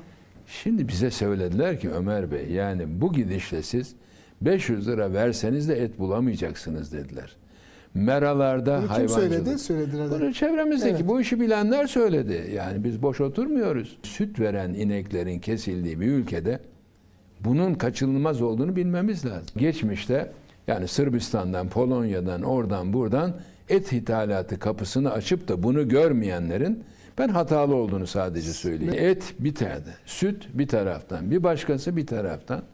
Yani eskiden 70 liraya doldurduğumuz file şimdi 400 liraya dolamıyorsa bir şey var kardeşim yani bunu görmezden gelmeyin. Benden iki gün sonra Berat Albayrak istifa etti. Evet sizin açıklamanız. Bana yordular. Sorunu rahatlıkla kabul edeceksiniz. Bu dürüstlüktür. Ey halkım, pahalılık var. Bunun sebepleri de var. Biliyorsanız makul sebepleri bunları söyleyeceksiniz. Ama ben bunların hepsini çözeceğim. Bana güvenin. Nasıl çözeceğini söylemek istersen söylersin. Söylemek istemezsen de söylemezsin. Millete güven vererek onların biraz daha sabırlı olmalarını istersin. Ama birisi daha bu pahalılık varken e ben pahalılık yok. Bu psikolojik bir olaydır demez mi? Ben daha çok kızdım o zaman. Ya şu kalemi ben elimle tutuyorum kardeşim. Bu maddi bir vaka artık. Bu pahalılık tabii. Ölçülebilir bir şey. Bak biz pazara da çıkıyoruz hanımla. O bazen çıkıyor benim vaktim müsait olmuyor ama pazarı da görüyor. İnsanların şikayetini görüyorsunuz başkanım. Ya Geliyor. pazar yerindeki fiyatlar bazen marketlerin de üstünde. Bunun sebebi maliyet enflasyonu. Maliyetler arttıkça bunların da artması kaçınılmazdır. Bülent Arınç yaptığı dikkat çekici çıkışlardan bir tanesini yaptı. Bu kez ekonomiye böyle e, parantez açtı ve aslında tepkisel bir ses yükselttiğini yine görüyoruz kendisinin. Ve dedi ki ileride bunu bilenler, sektörden insanlar bana söylediler. 500 lira verseniz eti bulamayacaksınız dediler. Süt ineklerinin kesime gitmesinden bahsetti. Filenin artık eskisi gibi dolmadığından bahsetti. Bu dedi fiziksel bir durumdur, elle tutulabilir, yaşanan bir durumdur. Bu yokmuş gibi davranılamaz dedi. Eleştirel bir yaklaşım sergiledi. Kendisi bazen böyle eleştiriler, yaklaşımlar sergileyerek dikkat çekiyor e, diyebiliriz aslına bakarsanız. Şimdi bugünün aslında en çok konuşulacak konu başlıklarından bir tanesi kan meselesi. Kızılay'dan kan hizmetlerine dair müdürlükten bir bilgi geldi. Kan donduran bir bilgi aslına bakarsanız tabiri caizse. 3 günlük kanı kalmış Kızılay'ın kan stoklarında. Her Ramazan'da bir düşüş yaşanıyor. Ama bu sefer galiba düşüşün tek sebebi Ramazan olamaz öyle değil mi? Sözcü gazetesi bugün dedik ya kapsamlı bir çalışma yapmış. Birbirine bağlı 3 haberi genişçe manşetleştirmiş. Vah ekonominin hali, vah Kızılay'ın hali, vah depremzedenin hali diye. Depremzede detayına biraz önce bakmıştık. Şimdi vah Kızılay'ın haline başlığıyla ele aldığı habere bakalım. 155 yıllık kurum kötü yönetim yüzünden kan ağlıyor diyor Sözcü. Kızılay'ın depremden sonra çadır satması ve kan sattığı iddiaları kuruma olan güveni zedeledi. Kan bağışları azaldı. Kızılay, ulusal kan stoklarımız asgari seviyenin altına düştü deyip kan bağışı çağrısı yaptı. İktidar ve muhalefet Kızılay'ın çağrısına destek verdi deniyor. Kızılay Başkanı Kerem Kınık tepkilere rağmen istifa etmedi. Kan bağışı çağrısı yaptı. Kızılay Adıyaman'da depremzedelere yardım dağıtırken bir başka konu başlığı meydana gelmiş. Bütün e, yaşanan olayları aynı başlık altında değerlendirmiş. Kan stoklarımızın bu kadar az olmasıyla ilgili haberi bugün pek çok gazete ilk sayfadan ele almış. Yeni Çağ gazetesi en geniş yer veren gazetelerden bir tanesi olmuş. Diyor ki başlıkta dikkat Türkiye için acil kan aranıyor. Yeterli bağış olmazsa hastalar ameliyat masalarında kalabilir. 11 ili vuran asrın afeti sonrasında depremzedelere çadır sattığı ortaya çıkınca itibar ve güven kaybeden Kızılay kan bağışı alamaz hale geldi. Kızılay elinde sadece 3 günlük kan stoku bulunduğunu açıklayıp halka bağış çağrısı yaptı deniyor. O eski kuyruklardan da eser yok şimdi demiş gazete.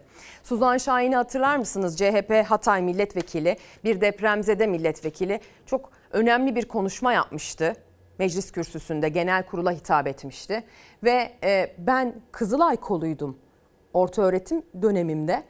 E, buraya takardım o kolluğun pazu bandını. Kızılay için bağış toplardım. Harçlığımdan Kızılay'a bağış gönderirdim. Bugün korkuyorum acaba kanımı satarlar mı diye diye konuşmuştu hatırlayacaksınız. Hadi gelin Kızılay'ın kan stokları ile ilgili kimler neler söylemiş bir kulak verelim. Büyük bir deprem yaşadık. Çok büyük bir e, zaman kaybı, iki aylık bir kesinti oldu. Bugün sabaha 20.600 ünite kanla başladık. E, normal gidiş e, rakam rakamımıza baktığımızda 6.500 ünite. Yani 3 günlük kan stoğumuz var diyebiliriz. Kritik açıklama bizzat Türk Kızılay Kan Hizmetleri Genel Müdürü Doktor Saim Kerman'dan geldi. Türkiye'deki kan stoku asgari seviyenin de altına düştü. Doktorlar eleştirileri bir kenara bırakın Kızılay'a kan bağışından vazgeçmeyin çağrısında bulundu. Böylesi önemli bir konuda sorunu bir kişiye bağlayarak kan bağışından kaçmamızı, kanser hastalarını acil cerrahi bekleyen hastaları, çocukları, lösemili çocukları özellikle kan kanseri hastalarını zor durumda bırakarak cezalandırmaya benzetiyorum. Aslında 2020 yılında pandemiyle başladı günlük kan bağışındaki azalma. 6 Şubat'ta yaşanan Kahramanmaraş merkezli depremlerde ise kan bağışı tekrar düşüşe geçti. Yaşanan kayıplar bir yana depremin 3. günü patlak veren çadır satışı skandalı da etkili oldu bu düşüşte. Kızılay Genel Başkanı Kerem Kına yönelik eleştiriler sonrasında kan stokları hızla eridi ve Ramazan ayı ile birlikte de bağışlar adeta dibe vurdu. Ramazan ayında özellikle insanların orucun bozulur diye korkmalarından kaynaklanan sebepler sebeplerle veya güçsüz kalırım hastalanırım gibi endişelerle doğal olarak e, bir kaçınmaları söz konusu. Bu Ramazan'da yine böyle oldu. E, evvelki Ramazanlarda olduğu gibi. E, ayrıca bu e, problemin üzerine çok çok büyük bir afet yaşadı ülkemiz ve biz potansiyel kan bağışçılarımızı kaybettik. E, Aynı zamanda bölgede yaşayan personelimiz de depremzede konumuna geldiler. Kan stokları asgari seviyenin altına düşünce Kızılay önemli çağrı başlığıyla sosyal medyadan çağrıda bulundu. Ulusal kan stoklarımız asgari seviyenin altına düşmüştür. Tüm vatandaşlarımızı kan bağışına davet ediyoruz. Siyasiler de çağrıya destek verdi. Sevgili halkımızı davet ediyorum. Kan verelim. Tüm vatandaşlarımıza çağrıda bulunuyorum. Kan verelim, hayat kurtaralım. Türk Kızılay Kan Hizmetleri Genel Müdürü Doktor Saim Kerman 3 günlük kan stoğumuz kaldı dedi. Ülke kritik stoğumuz 52 bin ünite. 52, ünü, 52 bin ünitenin altına düştüğümüz her zaman bu çağrıları yapıyoruz. Duyuyoruz e, vatandaşımızdan kan e, bedeli farkı alındığını, bir takım paraların alındığını duyuyoruz. Bu kanunda da e, sosyal güvenlik tebliğinde de çok net bir şekilde yasaklanmış bir hükümdür. Kanda sıkıştık. Kızılay bende kan yok dedi ve kan temininde zorluk yaşadık. O noktada biz kendi çalışanlarımızı e, çağırdık. Biz hekim olarak hemşire arkadaşlarımız, diğer sağlık çalışanları e, akşam gece yarısı gelip kendi hastanemizin kan bankasında kan bağışı yaptılar. Altınbaş Üniversitesi Tıp Fakültesi Dekanı Profesör Doktor Tunç Fışkın stoklardaki kritik seviyeye bu sözlerle dikkat çekti. Elbette ki bir takım eleştiriler olabilir ama burada kan bankası ve kan bağışını mutlaka ayrı bir kulvarda tutmamız lazım. Doktorlardan, sivil toplum kuruluşlarından, derneklerden Kızılay'a kızıp kan bağışı yapmaktan çekinmeyin uyarısı geldi. Bizler iyi insanlar olarak vatandaşlarımızı kan bağışına davet ediyoruz. A. İhsan Bey, elindeki çadırı afet bölgesine göndermek yerine satan Kızılay'ın halkın güvenini yitirdiğini görüyoruz diyor. Bunun için halk artık kan bağışı yapmıyor. Nereden nereye bu kurumu ne hale getirdiler demiş. Hatırlarsanız e, Türk Kızılay'ının başındaki isim Kerem Kınık istifa edersem kaos olur demişti. Peki sizce bu duruma kaos diyebilir miyiz? diye ben size sorayım isterseniz. Bir diğer izleyicimiz e, Füsun Kubilay Parlak Çelik. Sevgili Ezgi, kan bırakmadılar ki kan verelim. Millet aç kan yapacak yiyecekleri bulamıyor. Zaten Kızılay'daki suistimallerde milleti soğuttu diye bir mesaj göndermiş. Ee, Kızılay'ın kan satması ile ilgili mesaj gönderen izleyicilerimiz var. Bununla ilgili şöyle bir açıklama yapılıyor. Ee, devlet kurumları arasında bir para geçişi oluyor evet ama Kızılay bu anlamda kandan para kazanmıyor. Verdiği hizmetin karşılığını alıyor diye açıklama yapıyor yetkili isim ve kan satışı eğer gerçekten yapılıyorsa bu da bir suistimaldir diye aslında kabul ediyor ve bu e, bizim yaptığımız bir şey değil diyor. Kızılay'ın da böyle bir beyanı var. Onun da bu beyanını es geçmiş olmayalım. Kan bağışları yapılmalı, TC kimlik numaralarıyla verilmeli, kanın kime nereye gittiği belgesiyle kişiye SMS yoluyla bildirilmeli diye düşünüyorum demiş. Nabi Bey gönderdiği mesajda. Ben de şöyle düşünüyorum. Kurumları kişilerle birbirine çok bağlamamak lazım. Kızılay çok köklü bir kurum, çok kıymetli bir kurum, uluslararası öneme sahip bir kurum. Her ne kadar holdingleşmiş, şirketleşmiş bir hale gelse de aslında e, normal şartlarda bizim çok kıymetli bir kurumumuz. Eğer 3 günlük kan stoğumuz kalmışsa, Ramazan'ın da etkisi olmuş belli ki kan stokları kritik bir seviyeye ulaşmışsa bundan parti ayırmaksızın kana ihtiyaç duyacak sağlık sorunu yaşayan tüm vatandaşlar etkilenecek. Dolayısıyla aslında bizim kuruma odaklanmamız lazım. Kurumun kıymetine odaklanmamız lazım eğer bir soğukluk yaşanıyorsa. Öyle yazdığınız için söylüyorum. Bizim artık e, imkanımız varsa e, Kızılay konusunda özellikle kan bağışı konusunda üzerimize düşeni yapmamız gerektiği anlaşılıyor geldiğimiz bu e, kritik seviyeden. Belki siz kaos dersiniz orasını bilemem ama Kerem Kanık hatırlarsanız kaos olmasın diye istifa etmediğini söylemişti. Bakalım hangi raddeye gelince mesele kaos olarak nitelendirilecek? Mesela 3 günlük değil de 3 saatlik kan kaldığında mı? Ya da hiç kalmadığında mı? Cumhuriyet Gazetesi ile devam edelim. Partiler seçti sıra yurttaşta manşetiyle çıkıyor bugün Cumhuriyet Gazetesi. Milletvekili aday listeleri bugün YSK'ya teslim edilecek. Millet İttifakı beşli ortaklık ve fermuar listede uzlaştı. DEVA, Gelecek, DP ve Saadet'i kendi listesine dahil eden CHP birbirlerinden yalıtılan partilerle girişe kapatılan katta görüşme yaptı. CHP ittifak ortaklarına 3 farklı tipte kontenjan sundu. Cumhur İttifakı ortak liste görüşmelerinden sonuç alamadı. Terör örgütü Hizbullah'a yakınlığıyla bilinen Hüdapar ve DSP AKP listesinde yer alacak. BBP ile yeniden refahın kararı son ana kadar netleşmedi. Bu durum ittifakta ayrışma yorumlarına neden oldu. Emek ve Özgürlük İttifakı ise seçime TIP ve Yeşil Sol Parti çatısı altında girmek konusunda anlaştı. TIP 49 il ve 52 seçim çevresinde aday çıkaracak. Diğer illerde Yeşil Sol'u destekleyecek. Yeşil Sol ise diğer bileşenleri kendi listelerinden aday gösterecek ve 81 ilde yer alacak. Bugün saat 17 itibariyle 27. dönem sona erdi biliyorsunuz. 28. dönem kimler aday olsun listeleri YSK'ya teslim edilecek. İlerleyen dakikalarda Millet İttifakı'nın kritik toplantılarına dair detayları ekrana getireceğiz. Fermuar sistemiyle ilgili bir anlaşma sağlanmıştı CHP ile İyi Parti arasında. 10 ilde bu fermuar sistemini kullanacağız demişti iki parti. Bu sayının 16'ya çıktığı söyleniyor il sayısının. Bunun haricinde partilerin talep ettiği CHP listesinde yer almak anlamında talep ettiği milletvekili sayıları ile ilgili farklı bilgiler, gelişmeler var. İyi Parti'den önemli isimlerin istifaları söz konusu. İzmir çevrelerinde yaşanan bir sorun olduğu konuşuluyor İyi Parti çevrelerinde. Buna dair haberimizi aktaracağız ama kendi cephemizden bakalım. Sadece onlar nefeslerini tutmadılar. Sadece siyasiler için işlemiyor bu tiktak. Hepimiz için işliyor. 35 gün kaldı. Nefeslerimizi tuttuk. Oy kullanacağımız anı bekliyoruz. Artık ne olacaksa olsun diyor muyuz? Ben öyle diyorum. Sizi bilemem. Ama e, yıllardır oy kullan, kullanamayanlar var. Buna bu hakka sahip olduğu halde o gün çalıştığı için oy kullanamayanlar var. Otobüs şoförleri, yolcu taşımada çalışanlar ve aynı zamanda sivil havacılıkta çalışanlar. Eğer izinli değillerse o gün hiçbir şekilde oy kullanamıyorlar. Mesela düşünün havalimanlarında uluslararası e, vatandaşlar için yani yurt dışından gelip gidecek vatandaşlar için oy aslında sandıkları kuruluyor. Diyorlar ki mesela e, kabin çalışanları, uçak çalışanları ya da yer hizmetlerini veren sivil havacılık çalışanları sandıkların önünden geçiyoruz ama oyumuzu kullanamıyoruz. Hepimizin aynı anda izinli olması imkansız diyorlar. Otobüs şoförlerinde de benzer bir durum var.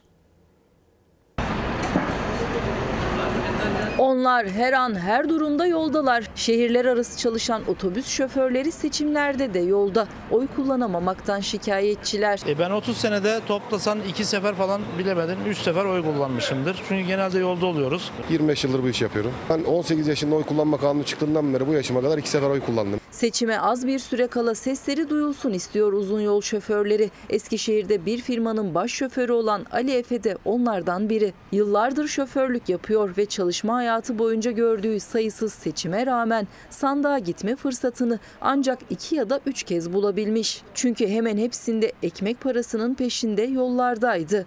5 milyonun üzerinde bir benim gibi aynı mağdur olan kişiler 5 milyondan daha fazlası vardır aşağısı yoktur ya. Bu mağduriyetin giderilmesini ya da otogarlarda bize bir seçim yeri yapılmasını talebimiz var.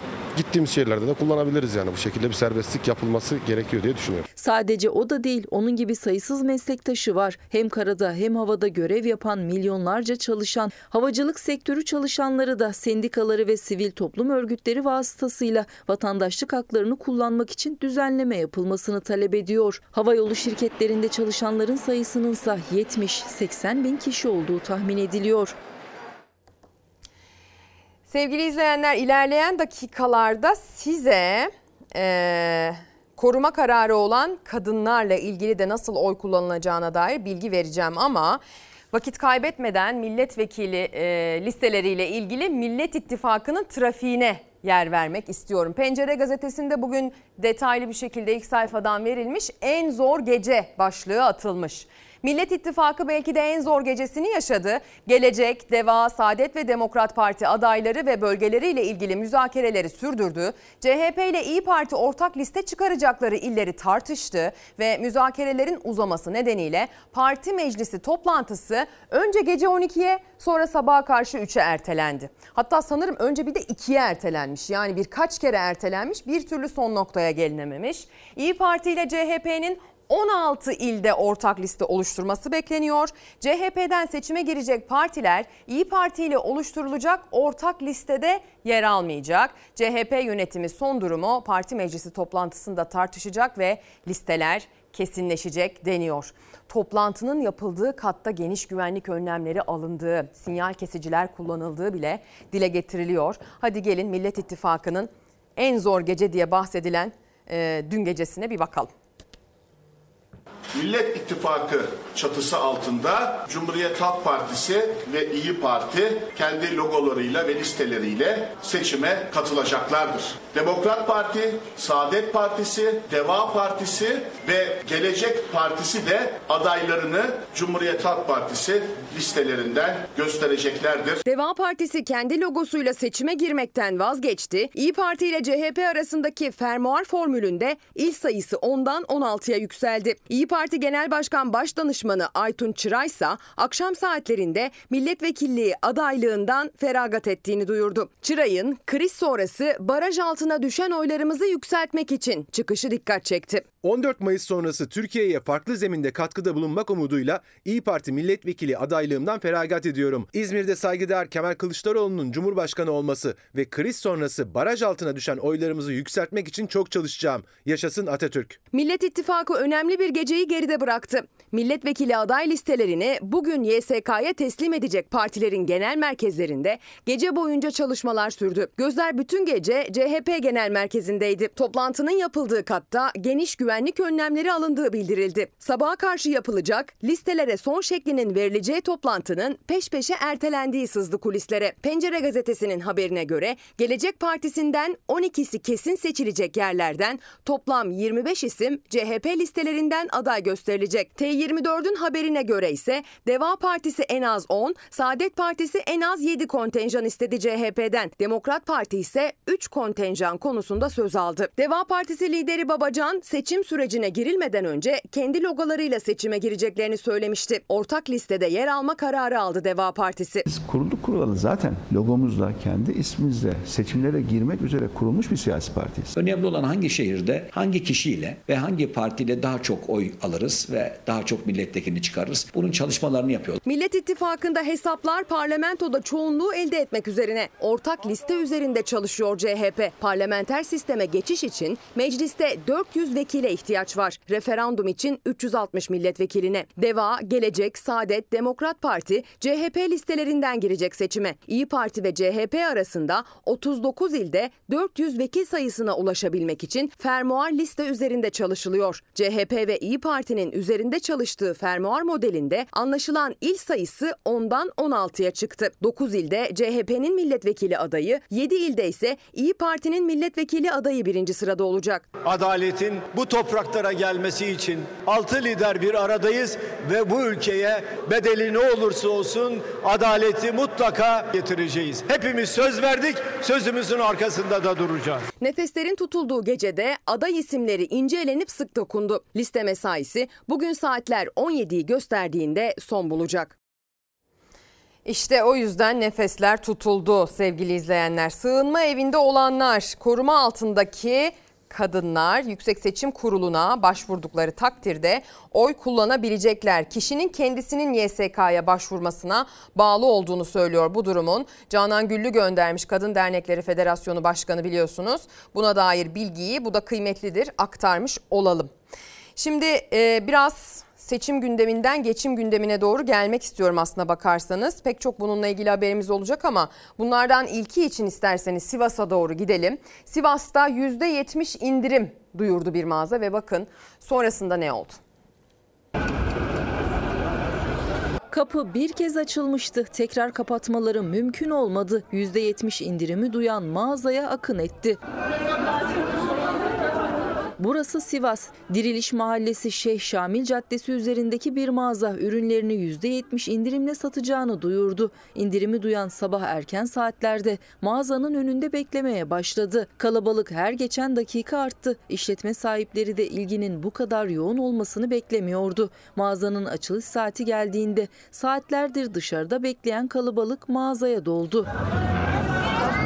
Yoğunluğu azaltmak için bir ara işletme kapıları kapatmak istedi. Ancak artık çok geçti. İçeri girebilenler indirimli mobilya ve beyaz eşya alabildi. Ancak giremeyenlerse dışarıda bir umut beklemeye devam etti.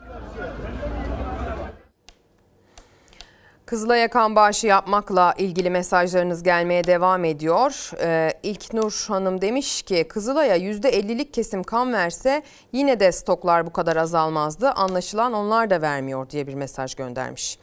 Şoförleri ve havacıları söylediniz. Denizde gemi- gemide çalışanlar da var. Bizler de kullanamıyoruz oy diyorlar. Halil Kaptan göndermiş aynı kullanıcı adıyla. Instagram üzerinden mesajı. Her yurttaş oyunu kullanması gerekir. Olması gereken budur mesajları geliyor. Ee, Kızılay'ın kan meselesiyle ilgili gönderdiğiniz bu kan stoklarının sadece 3 günlük kalmasıyla ilgili gönderdiğiniz pek çok mesajda çadırlardan da bahsettiğinizi görebiliyorum sevgili izleyenler. Korkusuz gazetesinde aslında buna dair bir detay vardı. Belki yönetmenim e, bu detayı getirir ekrana okuruz. Kızılay ile ilgili aslında bir diğer bilgi bugün çokça konuşulacak belli ki. Bir yardımı bile beceremediler başlığıyla bakın gazete nasıl bir detaya yer vermiş. Halkın depremzedeler için yaptığı yardımlarla aldığı konserveleri dağıtmak yerine ortaya bırakan Kızılay bir skandala daha imza attı.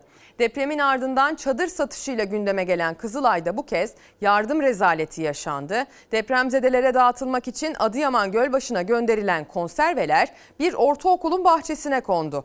Konserveler düzenli bir şekilde dağıtılmak yerine ortalık yere bırakılınca insanlar kolileri parçaladı, torbasını dolduran gitti. Ortalık adeta mezbeleye döndü.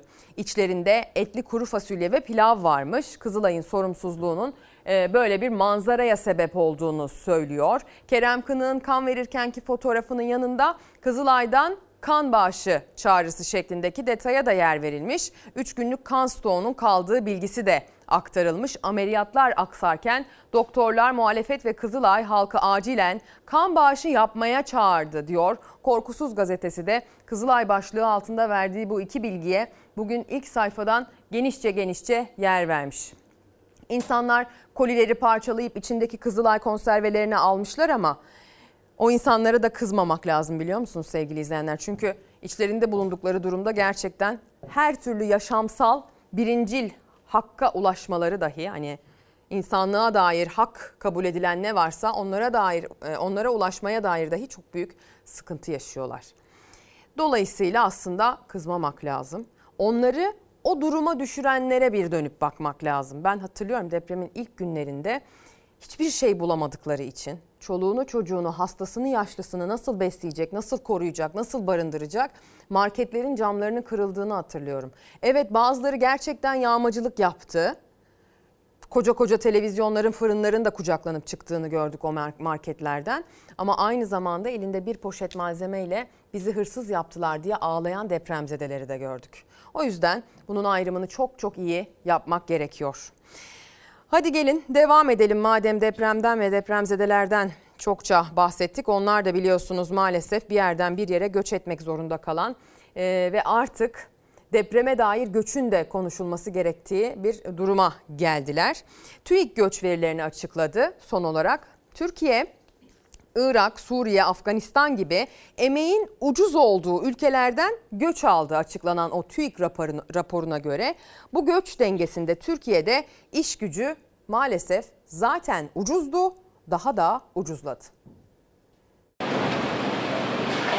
Okuyorum ve çalışmaya çalışıyorum. İş fırsatları düşük. Maaşlar ise çok komik rakamlar. Benim de yurt dışı hayalim var. Yurt dışına göçün arttığına ilişkin bir eğilim söz konusu. Özellikle 25-29 yaş arasındaki grup yani üniversiteden mezun olduktan sonra iş arama gayretine giren insanlar yurt dışına göçün ana omurgasını oluşturuyor. TÜİK 2 yıl aranın ardından göç istatistiklerini açıkladı. Türkiye'den başka ülkelere gidenlerin sayısı 100 bini aştı. Göç edenler çoğunlukla daha iyi çalışma şartı arayan gençler. O şartların adresi olarak da Avrupa'yı görüyorlar. Bir yandan da Türkiye göç alıyor ama doğudan çok daha ucuz iş gücü geliyor Türkiye'ye. Bu da ücretlerde düşüşe neden oluyor. Yurt dışına göç eden Türkiye Cumhuriyeti vatandaşı sayısı 2019'da 84 binmiş. 2021 yılı pandeminin devam etmesine rağmen göç eden Türk vatandaşı sayısı 100 binin üzerine çıkmış 2021 yılında. Bu göçün de çok büyük oranda batıya doğru olduğunu gözlüyoruz. Nereden geldiniz? Kazakistan'dan. Kargoda çalıştım. Bizim Kazakistan'dan daha iyi maaşı. Kavimler göç. Asya'dan Türkiye'ye gelen bir göç grubu var. Bir yandan da Türkiye'den batıya doğru giden bir göç grubu var. Kişisel geliri 10 bin doların altında olan ülkelerden Türkiye'ye göç var. Türkiye'den de kişisel geliri 50 bin doların üstüne giden ülkelere doğru bir göç var. Türkiye'ye doğru gelen göç grubu büyük oranda niteliksiz emek denilen tekstil, inşaat gibi sektörlerde çalışmaya müsait ve düşük ücrete tamah etmiş. Daha iyi maaş almak için Avrupa ülkelerinin yolunu tutan meslek gruplarında doktorlardan sonra mühendisler geliyor. Onu Türkiye'de asgari ücretle çalışmak yerine Avrupa'da nitelikli mavi yaka olmayı tercih eden tesisatçılar izliyor. Tesisatçı. Türkiye'de kalsa asgari ücret alacak. Almanya'ya gittiğinde ne kadar kazanıyor? Tesisatçı yaklaşık 6 bin dolar, 7 bin dolar kadar para kazanabiliyor. Varsın gidiyorlarsa gitsinler. En çarpıcı veriler hekimlere ilişkin veriler. 2021 yılında 1405 hekim yurt dışında çalışmak için TTB'den belge istiyor. 2022 yılında bu rakam önceki senenin iki katına çıkmış durumda. Peki Türkiye'ye kim geliyor? Türkiye'ye en çok gelen yabancı uyruklu Irak'tan geliyor. İran takip ediyor, sonra Özbekistan, sonra Suriye ve Afganistan takip ediyor. Türkiye'ye doğudan göç edenlerin büyük çoğunluğu karın tokluğuna yani ucuz iş gücü olarak çalışıyor. Bu göç arttıkça Türkiye'de de emek ucuzluyor. Ben de işveren olsam yüksek ihtimalle ucuz çalışan alırım. Sigortası yok çünkü kaydı yok. Öyle olunca da siz de iş bulamıyorsunuz. Aynen öyle. Daha bahsedeceğimiz çok haberimiz var. Şimdi reklama gideceğiz. Kısa süre sonra buradayız. Kaldığımız yerden devam. Günaydın sevgili izleyenler. Bir kez daha ekran başına hoş geldiniz. Çalar Saat hafta sonuna kaldığımız yerden devam ediyoruz. Siz de mesaj göndermeye devam ediyorsunuz. Nefesler tutuldu başlığını attık. Çok da ciddi rağbet aldık. Sunay Hanım bir mesaj göndermiş. Diyor ki mesajda şunu sormak istiyorum kaç ülke var acaba bir emekli maaşı kiraya yetmeyen. Bir de şu kan olayına değineyim. Ben Kızılay'a devamlı kan veren biri olarak açık net konuşayım kan vermeyi bıraktım diyor. Vermem diyor yönetim gitmedikçe Kızılay'ın başındaki yönetimden bahsettiğini söylüyor. Ama öyle yapmamamız lazım. Kurumları kişilere indirgemememiz lazım. Kurumlar ülkeye aittir. Kişiler geçicidir efendim. Kurumlar kalıcıdır. O yüzden o kurumun e, kan konusunda stok sıkıntısı yaşaması parti ideoloji görüş seçmen ayrımı yapmaksızın herkesi kötü etkileyecektir. Sağlık sorunu yaşayanların, kan ihtiyacı olanların sağlığına kavuşamaması riskini ortaya çıkaracaktır. O yüzden Kızılay konusundaki kan bağışı meselesine bir kez daha bakmanızı rica ediyorum ben sizden.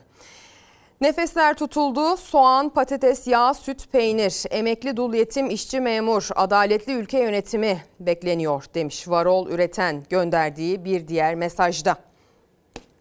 Hadi gelin gazetelere bakalım. Karar gazetesine bakmıştık. Bir diğer detayını okuyacağız ilk sayfada. Ee, küçük de olsa yer vermiş Karar gazetesi etiket savaşı başlığını atmış habere. Market raflarında pahalılığı protesto amacıyla Cumhurbaşkanı'nın fotoğrafı ve Erdoğan sayesinde sloganıyla yer alan etiketlerden sonra bu kez Kılıçdaroğlu çıkartmaları gündem oldu. Reyonlardaki etiketlerde sana söz Bay Kemal gelecek bu fiyatlar düşecek ifadeleri yer aldı. Görseller sosyal medyada paylaşılırken CHP lideri gözaltına alınıp serbest bırakılan çıkartmaların tasarımcısı Mahir Akkoyun'a geçmiş olsun telefonu açtı deniyor. Hadi gelin detayına bakalım.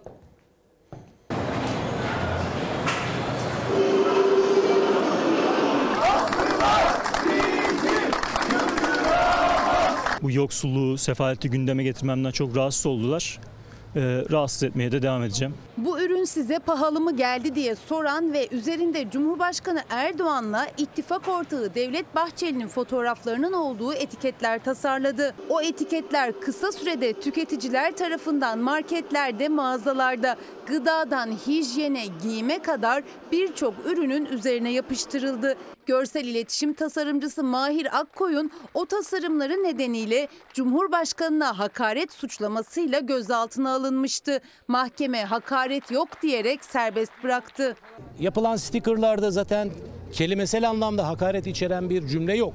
Nöbetçi Sulh Ceza Mahkemesi'nin kararında da bunun ifade özgürlüğü kapsamında değerlendirildiğini ve suç teşkil etmediği yönünde bir karar var. Yaptığım tasarımların e, birçoğu aslında bu ülkede hali hazırda var olan yoksulluğu, sefaleti, yüksek fiyatları ele alan, e, bunlara dair bir şey söyleyen ve bu yoksulluğun, sefaletin sorumlularına karşı bir şeyleri ifade eden tasarımlardı.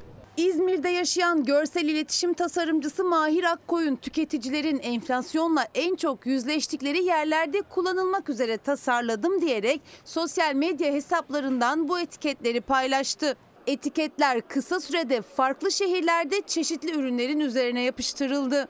Söylediğim şeyin sadece benimle sınırlı kalmaması, birçok insanın söylediği şeyle aynı olması ve milyonlarca insanın e, bu tasarımları benimse- benimsemesi, bunları sokaklara, marketlere, gıda reyonlarına, ürünlerin üzerine yapıştırması aslında benim tam da olarak hayat pahalılığını gündeme getirme amacımı nihayetine erdirmiş oldu. Cumhurbaşkanına hakaret suçlamasıyla İzmir'deki evinden gözaltına alınan Mahir Akkoyun'un tasarımları çıkarıldığı mahkemede ifade özgürlüğü olarak değerlendirildi. Hakaret olmadığına karar verildi. Tasarımcı Mahir Akkoyun hiçbir adli tedbir uygulanmadan serbest bırakıldı. Bugün gördüğümüz dayanışma da aslında bu halkın yoksulluğa, sefalete, e, işçisiyle, emekçisiyle, kadınıyla, öğrencisiyle hep beraber tepki gösterdiği ve birbirine sahip çıktığı bir zeminin varlığını göstermiş oldu. Bu açıdan mutluyum. Gözaltındayken siyasetçilerden destek gelmişti Akkoyun'a. Serbest bırakıldıktan sonra CHP lideri Kemal Kılıçdaroğlu'ndan da geçmiş olsun telefonu geldi. Market raflarındaysa bu kez üzerinde Bay Kemal gelecek, bu fiyatlar düşecek yazan yeni etiketler ortaya çıktı. Bakalım bu konuyla ilgili ne yaşanacak onu da göreceğiz. Birkaç gündür takip ettiğimiz bir adres var. Muğla sevgili izleyenler. Bir gün gazetesi de bugün oradaki nöbete ve nöbete yapılan müdahaleye yer vermiş ilk sayfadan gözaltı baskılar yaşam nöbetini engelleyemez başlığı atılmış habere. Muğla'da Menteşe ve Yatağan arasında yapılmak istenen çimento fabrikası inşaatına karşı yaşam nöbeti başlatanlara jandarma müdahale etti. Aralarında iki çocuğun bulunduğu 11 kişi gözaltına alındı. Yaşam savunucuları şu sözler, sözlerle müdahaleye tepki gösterdi. Jandarma bizi değil şirketi koruyor. Ne yaparlarsa yapsınlar mücadelemizden geri adım atmayacağız diyorlar. Dün akşam saatlerinde gözaltılar sonlandırıldı, serbest bırakıldılar. Hem neler söylediklerine hem de neler yaşadıklarına bakalım.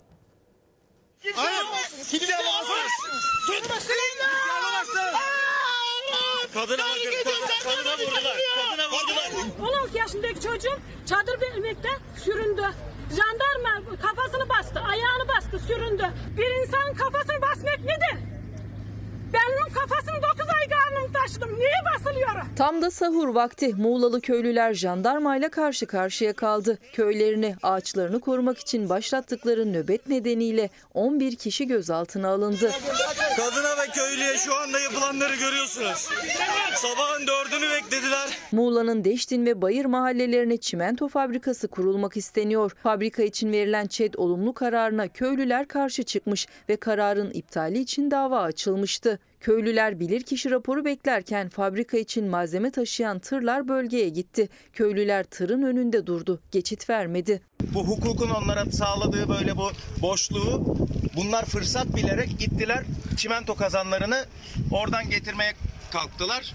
Ee, ama biz buna müsaade etmeyeceğiz. Buradan geçiremeyecekler onları. Köylüler yolu kapatmış durumda. Bakın ablalarımız oturuyor burada. Gündüz tırları durduran köylüler gece de nöbete devam etti. Soğukta ateş başında gece gündüz beklediler. Sahuru da iftarı da nöbet tuttukları noktada yaptılar. Ben 95 yaşındaki babam, yatılık babamı bıraktım. Buraya geldim. Biz doğallığımızı istiyoruz. Milletvekillerimiz toplansın, yanımıza gelsin. Çimento fabrikasının kurulmaması için bekliyoruz. Topraklarımızı korumak için bekliyoruz. Fabrikaya ait malzemeleri taşıyan tır önünde 35 saat bekledi köylü. 35 saat sonunda tır yolundan döndü. 35 saat burada durdurduk. Dün akşam geriye gitti ve şirket geri adım atmış oldu. Ancak nöbeti bırakmadılar. Beşinci günün sabahında jandarmayla karşı karşıya geldiler. Nereye alıyorsunuz? Kim alıyorsunuz siz? Topraklarımıza çimento fabrikası yapalım dediler. Bizler görmediler. Zenginler gördüler. Yürütmeyi durdurma istiyoruz. Bizim tek derdimiz bu. Arbede sonunda 11 kişi gözaltına alındı. Tırlar yine bölgeye geldi. Köylülerin nöbet alanına girişi yasaklandı. Değiştin çayı özgür akaryakıt. Değiştin köylüleri çimentocu firmaya 2006 yılından bu yana direnmektedir. Mahkeme sonucunu beklemeden büyük bir fırsatçılıkla yıkım projesine devam eden şirketi durdurmanın tek yolu gelen tırları durdurmaktan geçiyordu. Köylüler de bunu yaptı. 9 köylü akşam saatlerinde adli kontrol şartıyla serbest bırakıldı. Tekrar farklı bir isimle ÇED olumlu kararı verenler, ÇED olumlu kararı var diye ruhsat verenler, ruhsat verdikten sonra ÇED iptal davasına tekrar müdahil olanlar, haksızlık neredeyse, haksızlık neredeyse biz oradayız. Senin aldığın, senin bastığın toprağı, senin de içtiğin suyu, senin aldığın havayı da korumaya devam edeceğiz. Ya işte gözaltılar sonlandırıldı ama tabii bu arada yaşananlar asla unutulmayacak o bölge halkı tarafından. Onlar üretmeye devam ediyorlar. Depremler başladığında burada pek çok uzman ağırladık. Depremlerin ilk günlerinde yaşadığımız o büyük yıkımın e, ilk günlerinde uzmanlar hep söylediler. Bertaraf çalışmalarının nasıl yapıldığı çok önemli olacak ilerleyen günlerde diye. O enkazlar nereye kaldırılacak? İçinde barındırdıkları doğaya zararlı maddeler ne olacak? Geçirgen olmayan zeminler seçilecek ve buna göre bir çalışma yapılacak mı diye sordular. Çünkü eğer geçirgen bir zemine koyarsanız suya da karışır, toprağa da karışır, havaya da karışır. Sadece o bölgeyi değil çok geniş bir alana etkileyen bir çevre felaketine dönüşür dediler. Ama galiba dinletemediler. Halk sağlığı için ölümcül olabilir. Cumhuriyet Gazetesi'nin ilk sayfası uzmanlardan moloz uyarısı. Hatay Samandağ'da yurttaşlar molozların yaşam alanına dökülmesini protesto etti. Hatay Tabip Odası Başkanı Yılmaz halk sağlığı görmezden geliniyor, ölümcül sonuçlara neden olabilir dedi. Uzmanlar depremzedelere maske dağıtılması çağrısı yaptı ve 50 bin can gitti. Bir kişi istifa etmedi detayını da yine e, dile getirmiş Cumhuriyet bu haberin bir köşesinde diyelim. Hani biz geçirgen olmayan zeminler olsun, e, toprağa suya karışmasın çağrılarını burada yer verdik ya uzmanlar söylesin diye. Onlar bırakın çevreyi insanı dahi düşünmeyecek şekilde hareket ediyorlar.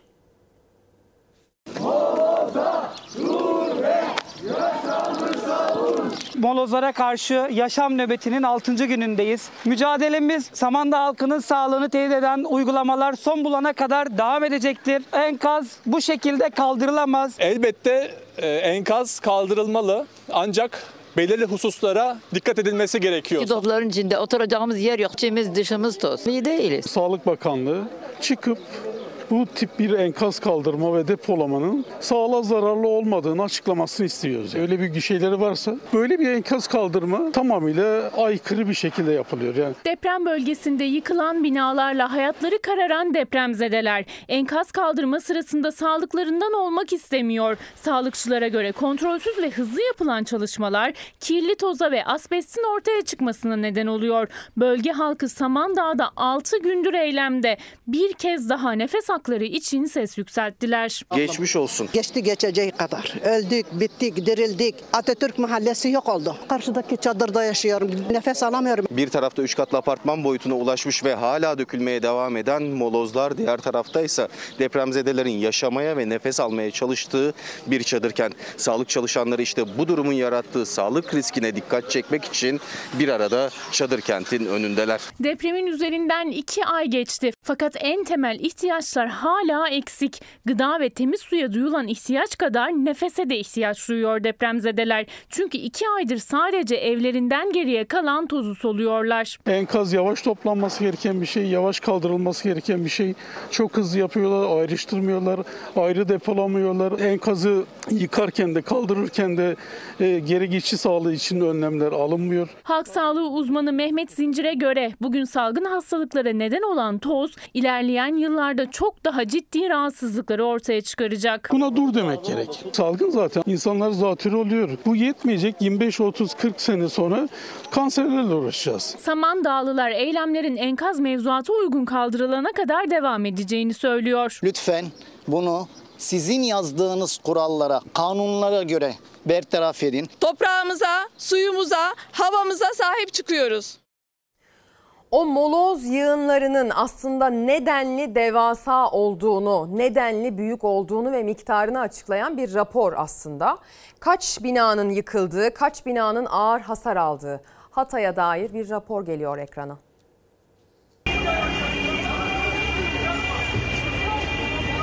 ...6 Şubat depremlerinde en fazla yıkımın yaşandığı iller arasındaydı Hatay. O yıkımı rakamlarda doğruladı. Hasar tespiti çalışmaları kentte 13.517 binanın yerle bir olduğunu ortaya koydu. Bütün binalar çökmüş durumda. Görebildiğim çoğu binanın %80'i yok.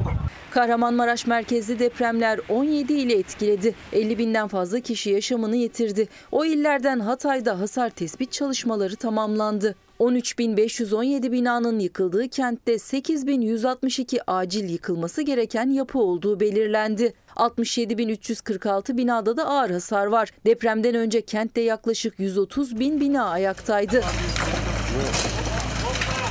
Rapora göre depremler Hatay'da en çok Antakya, Kırıkan ve Hassa ilçelerini vurdu. Antakya'da 6369 yapı yıkık olarak kayda geçti. 21830 yapı da ağır hasarlı. Defne, Samandağ ve Altınözü ilçeleri de yıkımın büyük olduğu ilçelerden. Peki ya deprem bölgesindeki çocuklar, öğrenciler, onların eğitim hayatı ne olacak? 14 yaşındayım. LGS'ye hazırlanıyorum. Yani bir anda her şey gitti. Çocukluğum gitti. Her şey gitti yani. Giden çocukluğundan çok artık hayalini bile kuramadığı gençliğine ağlıyor. Deprem bölgesinin çocukları özellikle de bu yıl lise giriş ve üniversite giriş sınavına hazırlanan öğrenciler çıkmazda. Milli Eğitim Bakanı Mahmut Özer de deprem bölgesi çocuklarını rahatlatmaya yönelik açıklamalar yaptı ama öğrenciler atılan adımları kayıplarını kapatmakta yeterli görmüyor. İkinci dönem konularını hem LGS'den hem de YKS'den sınav kapsamından çıkarttırdık. Daha sonra devam mecburiyetini kaldırdık. Bu bir çözüm değil. Bu bizim için yani bir avantaj değil. Sınava yaklaşık bir buçuk ay kaldı. Bize bir yardım edilecek mi? Bir okul açılacak mı? Bakan Özer 25.883 öğrencinin deprem bölgesine yani memleketine döndüğünü açıkladı. Çevre ve Şehircilik Bakanlığı'nın onay vermediği okullarsa açılmadı. Açılmayan okulların öğrencileri hala eğitimden uzak. Güzelburç Mahallesi'nin tek ortaokulu bu. Hemen yanında da bir ilkokul var. İkisinde toplamda 900 öğrenci eğitim görüyordu ama okullar hala kapalı. Henüz ne zaman açılacağıyla ilgili veya öğrencilerin nerede eğitim alacağıyla ilgili mahalle halkına bilgi veren olmadı. Ben son sınıfım, 12. sınıfım, dil öğrencisiyim. Yabancı dil okumak istiyordum. Deprem olduğu için tabii ki de e, yarıda kaldı. Eğitime başlayamayan okullarda özellikle öğrencilerin hayalleri yarım kaldı. Kendi imkanlarıyla sınava hazırlanmaya çalışıyorlar ama elektriğin bile sorun olduğu bölgeler var. Bazı mahallelerde değil öğretmen, kitap, defter bile yok. Depremden sonra ne yaptın? Anneme yardım etmeye geldim. Burada ders çalışabiliyor musun çadırda? Yok. Kitabın var mı? Yok. Ben öğrenciyim. YKS sınavına hazırlanıyordum ve şu an yarıda kaldı. Deprem e, sonucunda iki ayımız boşuna gitti. Ali ve Yılmaz kardeşler ikisi de üniversite sınavına hazırlanıyor. İkisi de ablasının izinden gidip İngilizce öğretmeni olmak istiyor ama deprem bölgesinde sınava hazırlanmak da ders çalışmak da oldukça zor. O yüzden onları sınava hazırlayan üniversite öğrencisi olan ablaları. Depremden önce bir şeyler yapmaya çalışıyorlardı. Ee, Bir düzenleri vardı ama depremden sonra tabii ki bozuldu. Benim ortalamam hani çok yüksekti. Mesela okul ortalamasıyla da bir şey yapılabilir. Okul ortalamam benim ortalamam 97,5 tane 12. sınıf öğrencisiyim. Ee, ona bakılarak bir şey yapılabilir. İmkanlar zor, atılan adımlar yetersiz. Tüm gelecekleri bir sınavla belirlenen öğrencilerse bir yanda kayıpları, bir yanda gelecek kaygılarıyla gözleri yaşlı. Gözyaşı döküyorsun. Kaybettiklerim. Yani her şey hani arkadaşlarım gitti, öğ- öğretmenlerim, akrabalarım. Yani her şey bir anda darmadağın oldu ve ben toparlanamıyorum. Bu yaşta bu kadar şey yaşadığıma inanamıyorum. Bu saatten sonra ben sınavı kazanacağıma ya da güzel bir okula gideceğime inanamıyorum. Yani geleceğimi düşünmüyorum şu an. Geleceğimi planlayamıyorum. Gerçekten söylenecek bir söz yok. Deprem bu çocukları dezavantajlı hale getirdi. Hayatın pek çok e, konu başlığında bu dezavantajı ortadan kaldırması lazım yönetenlerin. Bu çocukların 1-0 yenik başlamasının önüne geçilmesi lazım. Bir bebek, Meryem bebek 2 aydır ailesinden ayrıydı. Deprem sırasında ayrı düştüler. 2 ay sonra DNA testi sonucunda buluştular. Anne eli yüreğinde beklediği yavrusunu heyecan, merak ve özlem içindeydi ikisi de. Meryem bebek deprem felaketinden 61 gün sonra anne babasına kavuştu. Onları gülücükle karşıladı.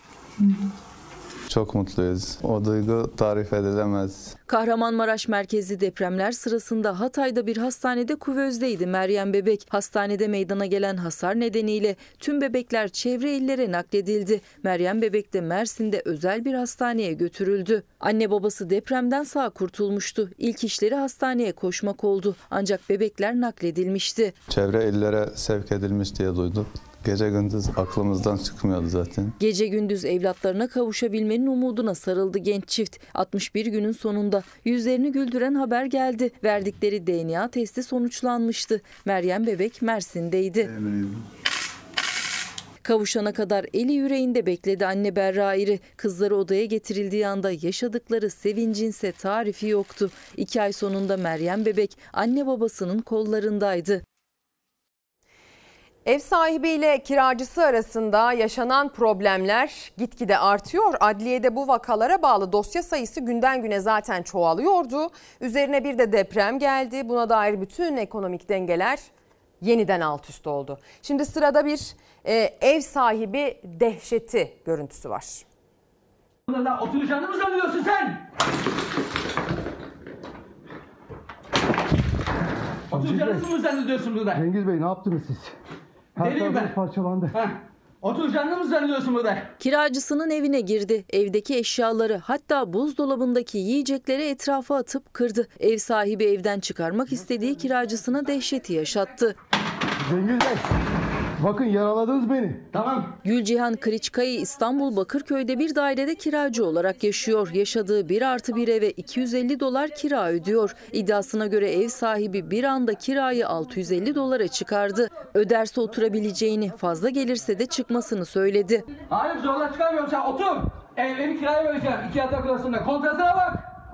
Ee, kiraya veriyorum burayı. Sen gel otur buraya. Sen şimdi bu kapıyı açıp da Beğenmedin bize mi? buradaki kadına nasıl nasıl nasıl beğenmedinse söyle. nasıl vurursun kadına? Kiracı yapılan fahiş zammı kabul etmedi. Olması gerektiği gibi zam yapacağını, evden de çıkmayacağını söyledi ev sahibine. Ev sahibi bir gün yüzde 200-300 arttıracak. 250 dolar olarak ödüyordum ama bir anda 650 çıkartacağım ödeyeceksin. Ev sahibi kiracının kapısını çaldı. Kapı açılır açılmaz da iddiaya göre içeri girdi. Öfkeyle evdeki eşyaları sağa sola fırlatmaya başladı. Açar açmaz böyle bağırmalar adamdan. Bağırmalar, küfürler. Öyle bir küfürler yağdırıyordu bana bir de hakaret ediyordu bana. Ben elimi tutuyordum kapıyı. Böyle bir göğsüme sıktı. Ve el, elinde bir şey çatalmış neredeyse. Çatal elime soktu. Bir, bir, bir kolla göğsümü sıkarak evin içine daldı. Zor durumda kalan kiracı kadın polis çağırdı. Ev sahibinden şikayetçi oldu. Geliyor zaten polis. Ev sahibim ben. Ha, e, ben ev sahibi polis çağıracağım. Ha. Tamam tamam tamam. Aynı gün içerisinde şikayetlerimizi yaptık. Bir çet süreci var. Artvin, Şavşat'ta köylüler sularını vermek istemiyor. Biz bu HES'i bu vadide yaptırmayacağız. Bunu böyle bilsinler. Danıştay demiş ki sen bu vadiye HES yapamazsın. Bu karar çıkmış kesin bir karar.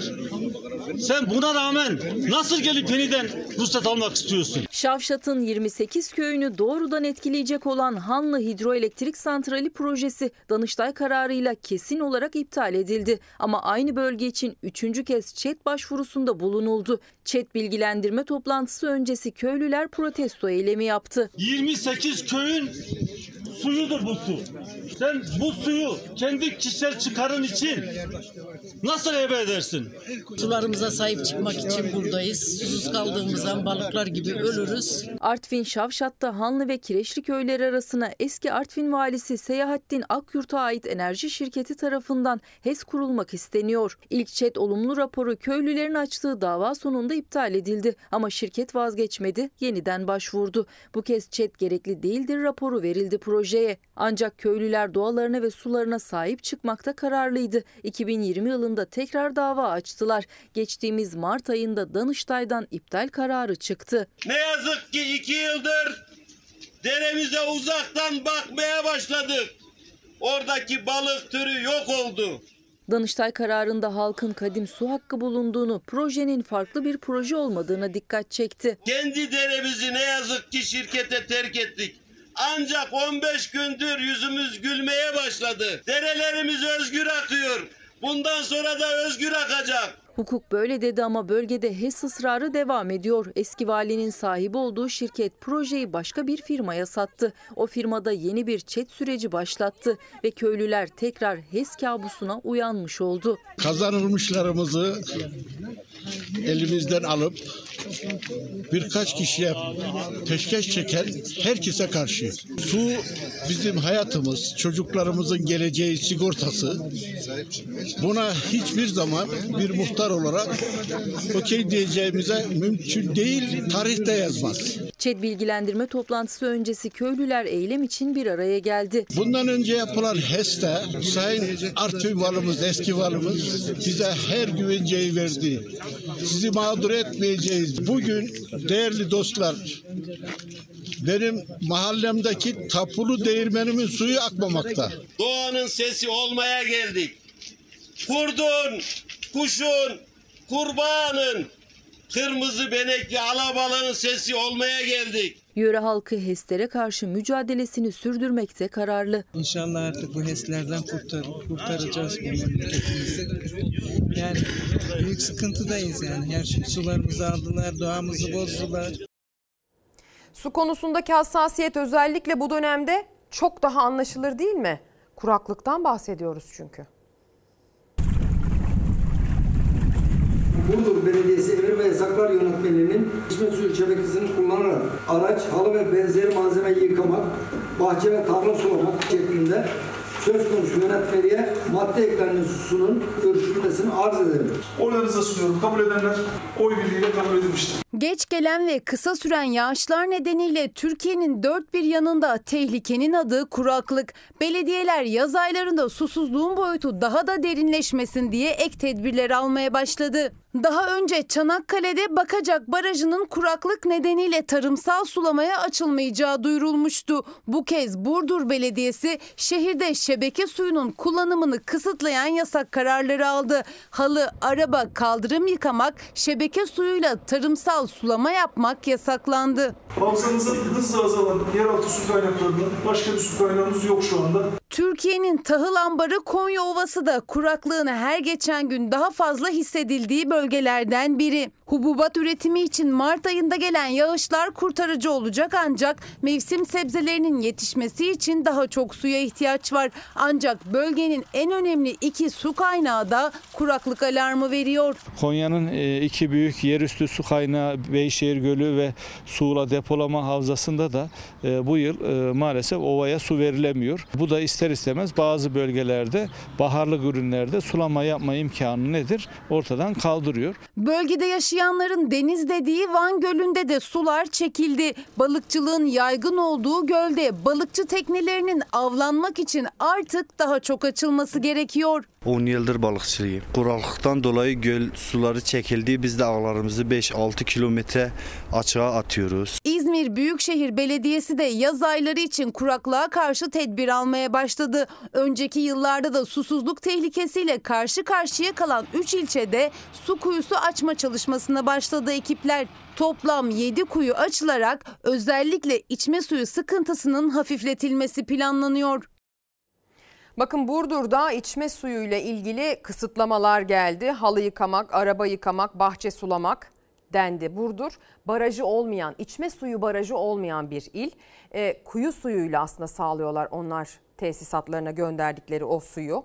E, İstanbul'un peki içme suyu barajı var durumu ne diye soracak olursanız bugünün verisi 41,4 oranında dolu İstanbul'u besleyen barajlar. Geçen sene bugün Geçen sene 9 Nisan'da 88,55'i doluydu barajlarımızın yaza ramak kala. Şimdi ise sadece 41 seviyesinde. Şimdi devam edeceğiz Malatyalı depremzedelerle, gazeteci depremzedelerle. Türkiye Gazeteciler Cemiyeti buluştu onlarla. Ekipmanı enkaz altında kalanlara da destek verdi. İyi günler. Gazeteciler çok zor zamanlar geçirdi deprem süresince. 33 meslektaşımızı kaybettik. Onlarca gazeteci yaralandı ve mesleklerini yapabilir olmaları için ekipmanlarına ihtiyaçları vardı. Deprem bölgesinde yaşayan ekipmanları enkaz altında kalan gazetecilere Türkiye Gazeteciler Cemiyeti destek programı başlattı. Meslektaşlarımızın da binlerce yurttaşımızın gibi evleri, iş yerleri yıkıldı. Tüm arşivleri, cep telefonları, fotoğraf makineleri, bilgisayarları enkaz altında kaldı. Türkiye Gazeteciler Cemiyeti olarak meslektaşlarımızla dayanışma içerisinde olmayı çok önemsiyoruz. Bu konuda bir destek programı başlattık. Kahramanmaraş merkezli 11 kentin etkilendiği depremde hayatını kaybeden 50 bini aşkın kişi arasında 33 gazeteci de vardı. Çok sayıda gazeteci de yaralandı. Depremde evi iş yeri yıkılan ve ekipmanı enkaz altında kalanlar için Türkiye Gazeteciler Cemiyeti mesleklerini yapmaya devam edebilmeleri için ekipman desteği sağlıyor. İhtiyaç sahibi olan, bu konuda talebi olan 100 meslektaşımızı tespit ettik. Bugün Malatya'da Adıyamanlı ve Malatyalı gazetecilerle bir araya geldik. Meslektaşlarımızın e, bilgisayar, cep telefonu ve fotoğraf makinesi ihtiyacına dönük bir dağıtım yaptık. Türkiye Gazeteciler Cemiyeti'nin Malatya'da başlattığı destek programına TGC Başkan Vekili Vahap Munyar, Genel Sekreter Sibel Güneş ve Yönetim Kurulu üyesi Pınar Aktaş ile Malatya ve Adıyaman'daki gazeteciler katıldı. Gazetecilere ihtiyaç duydukları ekipmanlar teslim edildi. Depremzedelere destek programı Kahramanmaraş ve Osmaniye ile devam edecek. Toplam 100 gazeteciye teknik ekipman sağlanacak. Bu projenin ikinci adımı olarak da Hatay, Kahramanmaraş ve Osmaniye'deki meslektaşlarımızın bu anlamdaki ihtiyaçlarını karşılayacağız. Reklama giderken sizi bu dağlar kömürdendir türküsüyle baş başa bırakacağız. Samida'nın yorumuyla. Bu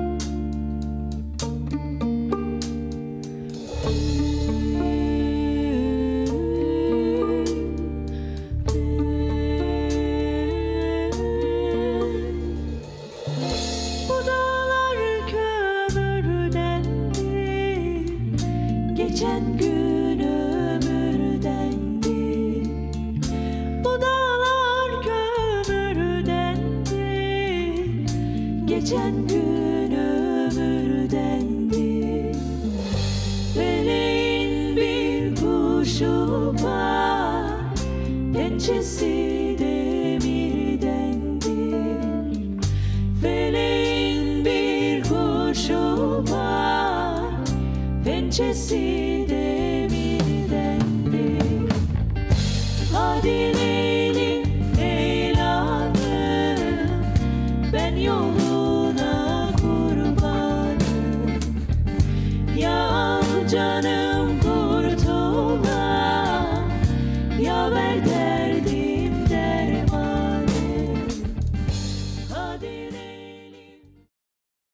kez daha günaydın sevgili izleyenler. Ekran başındaki herkese günaydınlığı dileklerimizi iletirken artık veda için karşınızdayız biliyorsunuz. Saat 8.30'dan bu yana seçim dedik, geçim dedik, deprem ve depremzede dedik en önemlisi. Bu konu başlıklarında hazırladığımız pek çok haber vardı. Çevreden de bahsettik, kuraklığı da konuştuk, havanın durumuna da değindik. Ee, ve artık bize ayrılan sürenin sonuna geldik. Önümüzdeki hafta Çalar Saat hafta sonunda tekrar görüşünceye kadar hoşçakalın.